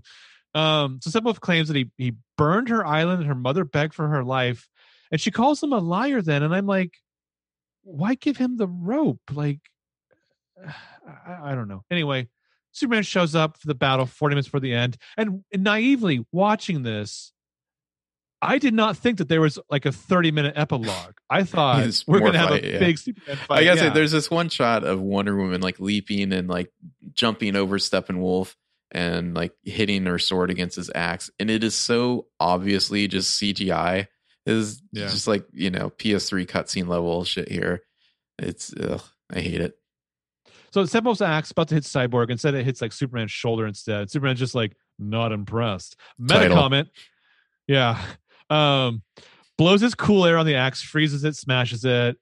Uh, they see that the Aquaman, Super- Wonder Woman see that Superman's back, and Aquaman's just like, "All right." And it's like, for all the stuff in that Vanity Fair article about like uh, like Ray Fisher being forced by the studio to say like uh, uh, cyborg lines from the Teen Titans The cartoon. booyah, yeah. Yeah, like you would, and I, and I get his reasoning for why he doesn't want to say that. Like that's not a Joss Whedon thing. That was like from the studio. But like you would think Jason Momoa would be like, half of my lines are shit. Yeah, all my lines are like, "All right, my man." Yep. One of my lines is just me cracking a beer. Um, there's something that happens here that was so stupid. I'm trying to remember what it was. the parademon shoots uh, Yeah, Barry in the maybe it was side. Um, at some point, like, okay, Superman's here. He just kicks that ass immediately and like is super overpowered. And then Like a psycho. and then like now it's like suddenly the rest of the Avengers know how to or not the Avengers the, uh, the Justice League know how to fight. Like suddenly Aquaman just like runs Steppenwolf through with his trident. It's like why didn't you do that earlier? You kept on like hitting him with the side of your trident. Like what, what, you could have stabbed him this whole time. yeah, yeah. What I mean, like, Steppenwolf was clearly the bad guy in this movie. Superman is supposed to be the hero, but there's something about the way Superman is beating the shit out of this guy It I'm is like, a little is weird. psychotic. It's like he's like yeah, blasting off with one of his horns or something with his laser vision. Also, like, But, like- is Wonder Woman's power that now that she just like she just like makes her gauntlets glow and like oh, has like this obliterating like explosion. Like I don't know what's yeah, going on there. together or whatever. Yeah. But I mean, like, you would think that they'd be a little sensitive after Superman snapped a neck and people weren't cool with that. but yeah, so the portal opens, just Sleeger like looking at Darkseid and his crew because the the fucking thing is synchronized. Um, LOL, that Darkseid has to turn around to look at them to the portal. It's like, did you not know which direction this portal was going to open? Yeah, this is. I feel like they think that this is their like Jon Snow facing off against the Night King scene, but it's dumb. So Barry heals, decides to break his, his rule to run faster speed of light. This is this this second cheesiest scene ever because the one rule was mentioned as a throwaway. Um, if you could go back in time, as the TV show showed us, why wouldn't he have already gone back and try to save his mother's life? But whatever. He's running. He's talking to his dad. I It's mean, fucking goofy. Can I just say in the TV show, you do see him go back in time, and and his other self stops himself, and it's like this gut wrenching moment. Anyway, the TV show much better version of the Flash. Yeah. Yeah. But I mean, I don't think that this asshole even considered it in Mhm. the first place. But like, he's talking to his dad and he's like, Dad, just wanted you to know that your kid is one of the best of the best. That's uh, not, not present in the text, my friend. So, So uh, why do we have to have this whole thing where it's like they fail, and then like the the mother box unity thing, whatever, succeeds, and everyone just gets vaporized? But no, Barry then went back in time and stopped it, and I don't know. It's it's like, do we need that extra beat, or could they have just won here? I don't know. well, yeah, but like, things are like, yeah, things are like reforming and going backwards. He's like remaking the city a little like Tenet. We really need to see like the like bones and muscles and like pieces of our heroes come back together. It needs to be as like body horror as possible. Well, it's like, it's like, it's like retro hacking Zack Snyder's whole esthetic Mhm. By like, oh yeah, you guys don't want to see people exploding. Fine, I'll have them reforming after. I really need to see How fucking cyborg's like skull and like muscle structure form into his face again. But again, it's like let's say I had I had planned out 20 beats of like this like touching character arc of Barry, and I only gave you beats one, six, and like 12. And here's number 20 where Barry says to the audience, make your own future, make your own past. It's all right now. And then and then it's like, oh, Mind Palace cyborg, he's gonna like reconcile with his family. And there it's like this weird kind of like sirens thing where they're like calling to him, like, come to us you know? And he's like no you're fake. You're the mother box witches or something. Like it's just wh- where is this coming from? This wasn't in any of the rest of the movie. Well, yeah, we we don't have time for like the last temptation of cyborg. Um, and and you know like the whole thing that that usually would be a problem where it's like Joss Whedon like had to rewrite the Avengers at a certain point because RDJ said you need to base the whole movie around Tony Stark, and it ended up actually probably being a really good note. Mhm. like I would have thought that Henry Cavill, Gal Gadot, or Ben Affleck would have given that note to Zack Snyder and Chris Terrio. or just the studio yeah um, i did find it kind of funny when uh they're, they're like the mother boxes are starting to come apart and cyborg's like pulling on him and he just goes superman like for help like i don't know yeah. i really want to like superman even though he's he's just not good in these movies So with Superman's help, they pull the boxes apart. Aquaman, like like you said, stabs this dude the seventh of the heart from behind. They throw him in the portal in slow mo for no reason at all. Wonder Woman jumps up and decapitates this dude. just so it, this dude's fucking head can land right at the boot of Darkseid and he like smushes it more. You're like, What? wow, okay. Just some more fucking psycho shit. It like, breaks off his other shit. horn. Yeah, it's it's pretty gross, really. And Darkseid's just like grunting, and Desaad's like, "I told you, Steppenwolf would fail." So even without portals, they're just gonna fly there, and Desaad looks bummed, and Granny Goodness is there somewhere. Like I, I just no can't with this grainy like- goodness shit. I'm just I'm sorry. there's, there's no context for like see why this is like a setback, or it's just none of this works. No, it does not work at all. I mean, I, I this again. I I know- I feel like I say this a lot about like movies we cover. Uh, it's it's the first draft. Mhm. if that. It's the first draft of your fan fiction of this movie. Um, after the fact, Superman helps Batman up. Batman, who like uh, was really not present for most of that. No, no. Uh, they stand on the edge of this nuclear silo, looking Let's down all the fucking stand in a garbage heap line. of a world. That's what we do. yeah. We pose. Well, it's like this is not the hero shot, you assholes. Well, there's no one there. You know. yeah. Well, especially off the side, Flash and Cyborg give each other some skin. Like, what the fuck? Yeah. Um, yeah. So this is why I say, having seen this, I don't think that the Russian family was that horrible of an addition. I really don't. It was Cheesy, it was tacky, it was yes. too like it just felt like Joss Whedon went into that being like I'll go to my old bag of tricks or you know like I'll have the stupid like fall on the cleavage scene I'll have the local civilians to identify with like it just felt very But I- lazy. But I also get like I need to display different levels of stakes. Well, it- and it- one of them needs The to be very the immediate. motivation makes sense. I just don't think it was done very well. It, it was done in the Yeah, way yeah, you'd yeah. imagine a movie or reshooting entirely in five months would would go. Yeah, but I mean, it's like you know he's been he's been told to make a turd sandwich, and so he Mhm. gets to choose the garnish. Um, so Batman's plane, which shows up, which I thought was destroyed. One more pan over these these heroes. these people fucking Is Cyborg me. just like fucking magic? He can like make a tape recorder like that's been crushed like reinstantiate itself. Yeah, it, Sure, whatever. sure. Um, so the music swells. We fade out. I think this movie could have been over at three and a half hours, but nope. Bend the fuck over, bitches, because there's another half an hour to go with an epilogue called "A Father Twice Over." By the way, I still have no idea what Darkseid and Steppenwolf's plan was. Generic conquering the Earth, getting the, the so if he conquers the. Earth, does do they need the anti-life equation? who knows like it's the it's the cherry on top of this pile of shit yeah um I was really confused at the the they have all these like scenes of you know the various characters going off and whatever. The one with uh, Barry and his dad uh, at uh, like Iron was it Iron Heights prison or something like that. something like that. um his dad's like now super proud of him to like he got a job at like the the crime lab, Crime lab. but it's like I thought you didn't want him to pursue a career in criminal justice. yeah exactly exactly And he's just Well, like, like, my boy's so smart, didn't learn anything from me. It's like, what is this? Like, this is a completely different character than the guy we saw four hours ago or whatever that was. well also billy crudup that that outburst is going to get your ass kicked in the shower later. Like I hope it was worth it. Um, there's a, referencing the body horror again when he reforms that tape recorder to get more Miles Dyson. He's just like, I'm I'm talking as your as my, from your my heart as like no as a scientist was your father. Your father twice over. Again, you recreated this man through technology. It's gross. Um, on the coast somewhere, there's like Mera and Willem Dafoe again. On land, Willem Dafoe's character seems even older. Yeah, the the out of the water, like his hair just looks gray, and he just looks like a kind of a saddled man.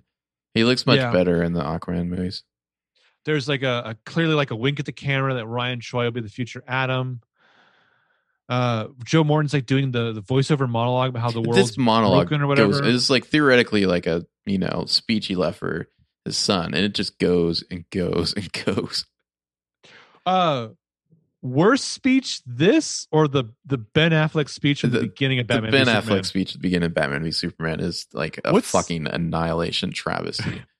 What's the line about like there are like certain golden truths or whatever? I'll, I'll try to look it up here. Um, but I mean, like the I don't know. I, it's so cheesy, but I still fondly think about uh, uh Jeremy Irons. Just like that's how it starts. Turns a good man cruel. I don't know. Uh, There is a Um, time above, a time before. there were perfect things, diamond absolutes. Things fall, things on earth, and what falls is fallen. In the dream, they took me to the light. A beautiful lie. Gold falafel, as through ice. It smells bad. Thank you. I'm Mr. Fitz.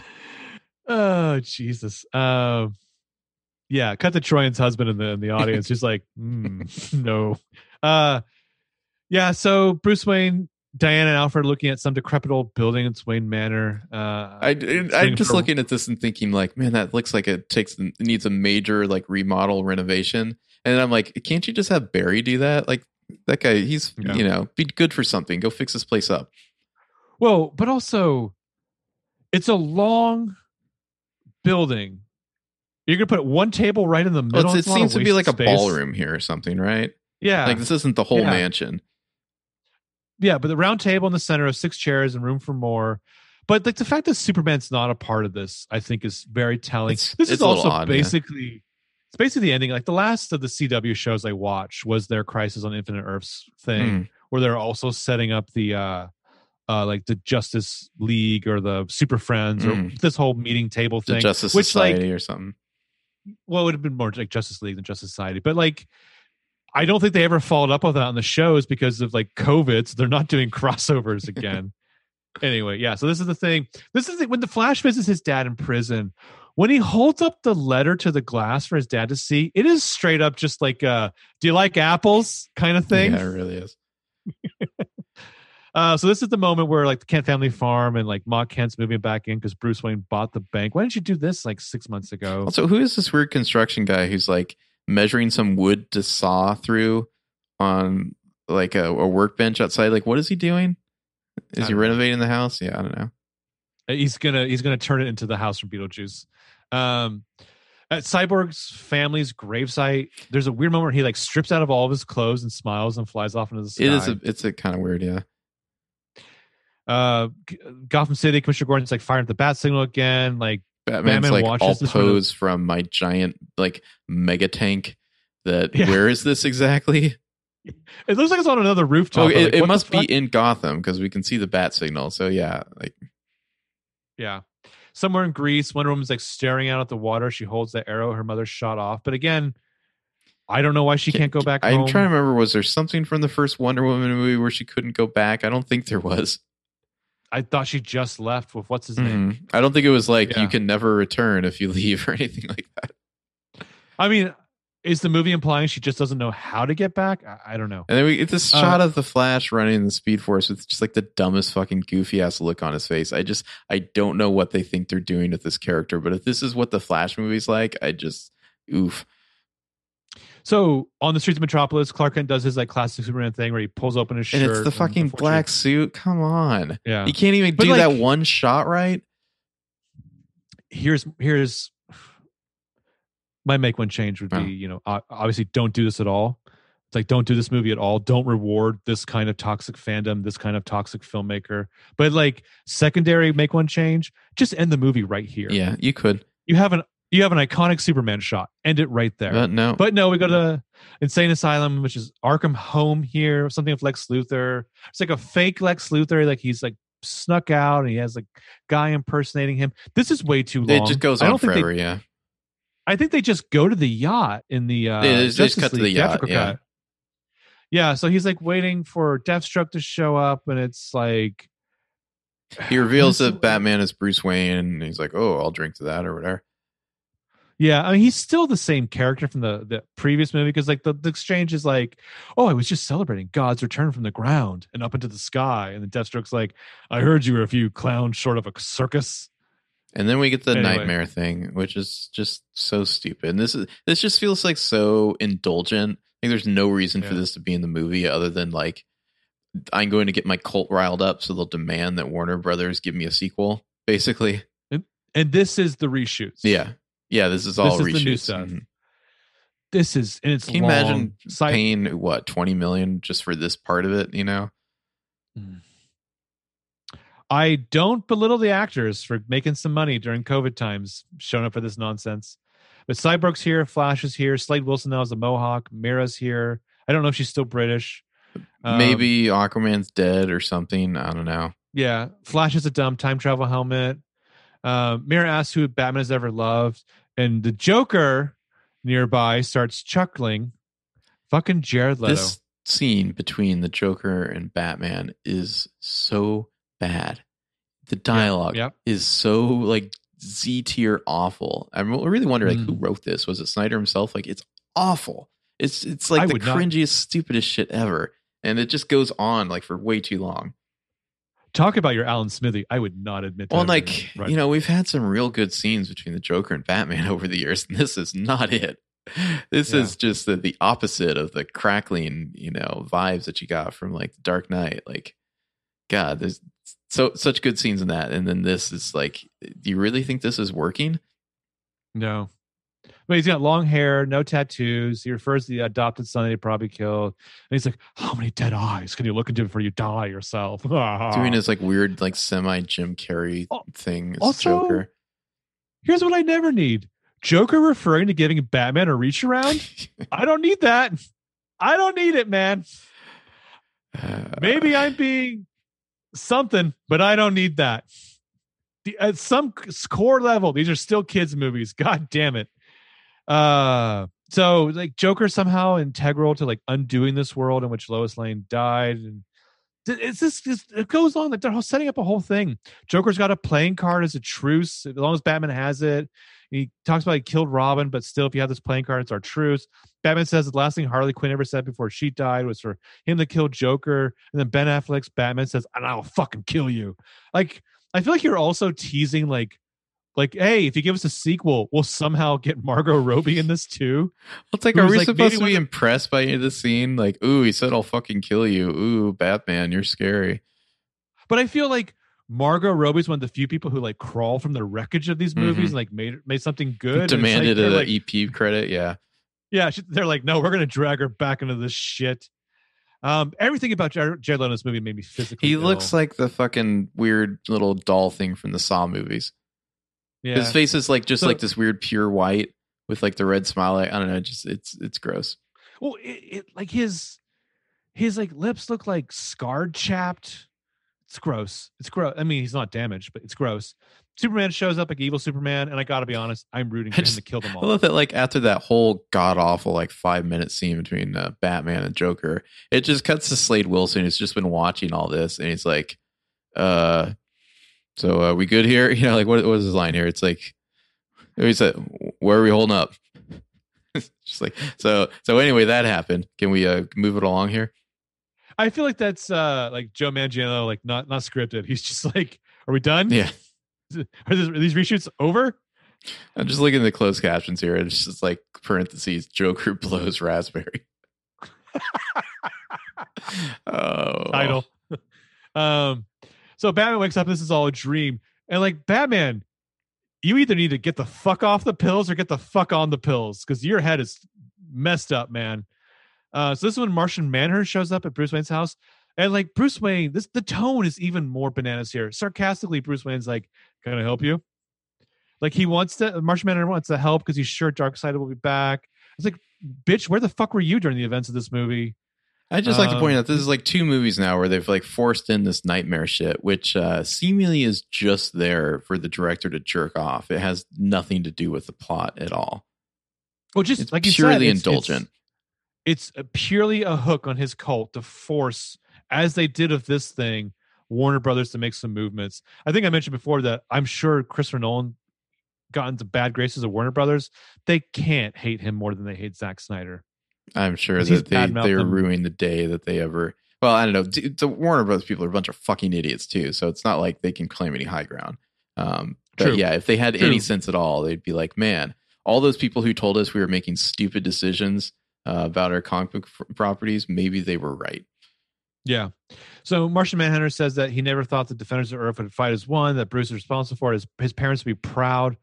How would you even, wh- whatever. And then he's like, some have called me the Martian Manhunter. So and he flies away. If, if And some Bruce fucking alien like- showed up to my house and be like, "Your mother and father would be proud of you," I'd be like, "Fuck you! Who are you?" I would call my doctor and say, triple that uh, prescription, please. Yeah. But like, Bruce Wayne is just like, guess I'll see you around. And I'm like, Ben Affleck could not even pretend to give a I shit. know he does not care. It's it's super casual and weird. He's They like, I'm only going to be dating lake. Ana de Armas for a couple more months, so I'm going to get back inside. I got to go. and and clearly it's like uh it's it's like a publicity thing of this Adrian Lyne movie that may never come out based on the Patricia Highsmith novel. But we pull back on this like still lake as Martian Manhunter flies off. And fuck this is a terrible movie. Why is this the last shot of the movie? It's from beginning to end. It's baffling. Well, and then the trailer one of the trailers used Leonard Cohen's Hallelujah. What is this utterly unfulfilling piano cover of this movie over the credits? Supposedly, it was his uh, daughter's favorite song. Sure, I'm just saying, use the Leonard Cohen version. and that's the movie. We did it. We made it. We miss anything? I don't care. I don't care. I just So like, you, you did your uh, make one change. I'll do mine. I'm just gonna say, like uh Daniel Day Lewis at the end of There Will Be Blood. I'm finished. Uh, my make one change is to travel back in time to hire somebody else to direct Man of Steel. Yeah. Yeah. I don't know who. I have no idea who would have been like the good Superman director, but it's definitely not Zack Snyder. Anyone. Bradley Cooper. I don't care. Anyone. All you got to do is trust me, Lois. Anyone. Um, I'm sorry. I never even looked at the IMDb trivia. I couldn't. Uh, so I'll just tell you this. Um, probably half of the entries in the IMDb trivia are some way of saying this movie is long. It's like this movie at 400 er, four hours and two minutes is longer than Avengers Endgame. Okay, fine. It's like the next one. It's like this is the longest DC superhero movie. Okay, fine. It's like this movie is longer by two hours than the original. cut. It's like it's just over and over again different ways to say yes. This is a long movie. This is Warner Brothers' oh. longest movie since. You know, it's like okay, yeah, it's long. We know it's a long movie. Is there any other trivia? Also, there was one uh, bit of trivia. I felt like they're really editorializing there. They're talking about like, you know, Joss Whedon added this annoying scene after this or whatever, and it's like, whoa, IMDb trivia. We don't need your uh, comments Oh, from the peanut I'm- gallery there. We're just looking for you I'm the sorry, the- facts. The the always impartial IMDb Tribune. Mm-hmm. Yeah. Like I'm surprised you didn't get the usual just like Gal Gadot's character is right-handed in this movie. She's also right-handed in the Fast and Furious movies or whatever the fuck. Yeah, yeah, it was all awful. It was, and, and it, Uh, like I feel like it's not even like the good little tidbits. It just seems like a bunch of like Snyder cultists wrote this. As far as the better or worse thing, I'm just going to say it's worse than everything. Uh, Yeah. yeah, it, it's worse than I item number four. It's worse than Jack the Reacher, Jack Reacher, and it's uh worse than Jurassic Park. It's uh it's terrible. It's a bad movie. It's it's worse than a Joker reach around. yeah, it's Jesus. I hated this I so just much. can't believe they indulged him like this. And of, of course, the Snyder people think this is like the greatest movie ever, and it's like it really is not. I just would like to know how many of the people signing these petitions were were Russian bots too. Or just alt right MAGA. I mean, I'm not saying that there aren't like a bunch of people with heads full of garbage who were like wanting this. I'm sure there are. There's, more of them than we realize, but like, you know, I don't, I don't want to theorize anymore. My head hurts. All right. Well, you're welcome. Yeah. We'll be back at some point. I don't know. Maybe this is it. Maybe the podcast is over. what a great time to end it. Mhm. Uh, or there's probably one or two more. I don't know in us, but then I think we're gonna take a little break, right? Sure. In conclusion, And I feel like we've not we earned it. impressed. Yeah. That's the best you can do for a Superman line. Come on. Uh, I just can't believe how little he's in this movie. I just want to read you this this IMDb Tribune line that I mentioned. It says, Please. However, substitute director Joss Whedon liked the scene so much that he expanded that sequence, which ended up with the annoying brunch monologue from Pipe Barry. wow, okay. Shots fired. yeah. Well, okay. I don't. I don't even know what that Yeah. was, but cool. I'm so glad I didn't go back and rewatch any of them for. yeah, for- yeah, me too. I listened to some some other podcasts earlier where they were just like, I gotta say, this movie was charming and it won me over, and I was just like, what alternate universe have I crossed like over you don't need to be nice. He can say it's bad. It's a terrible movie. Mhm. Uh, Let's just end this, please. All right. We're, we're, thanks, everyone. Hope you're happy. Au revoir.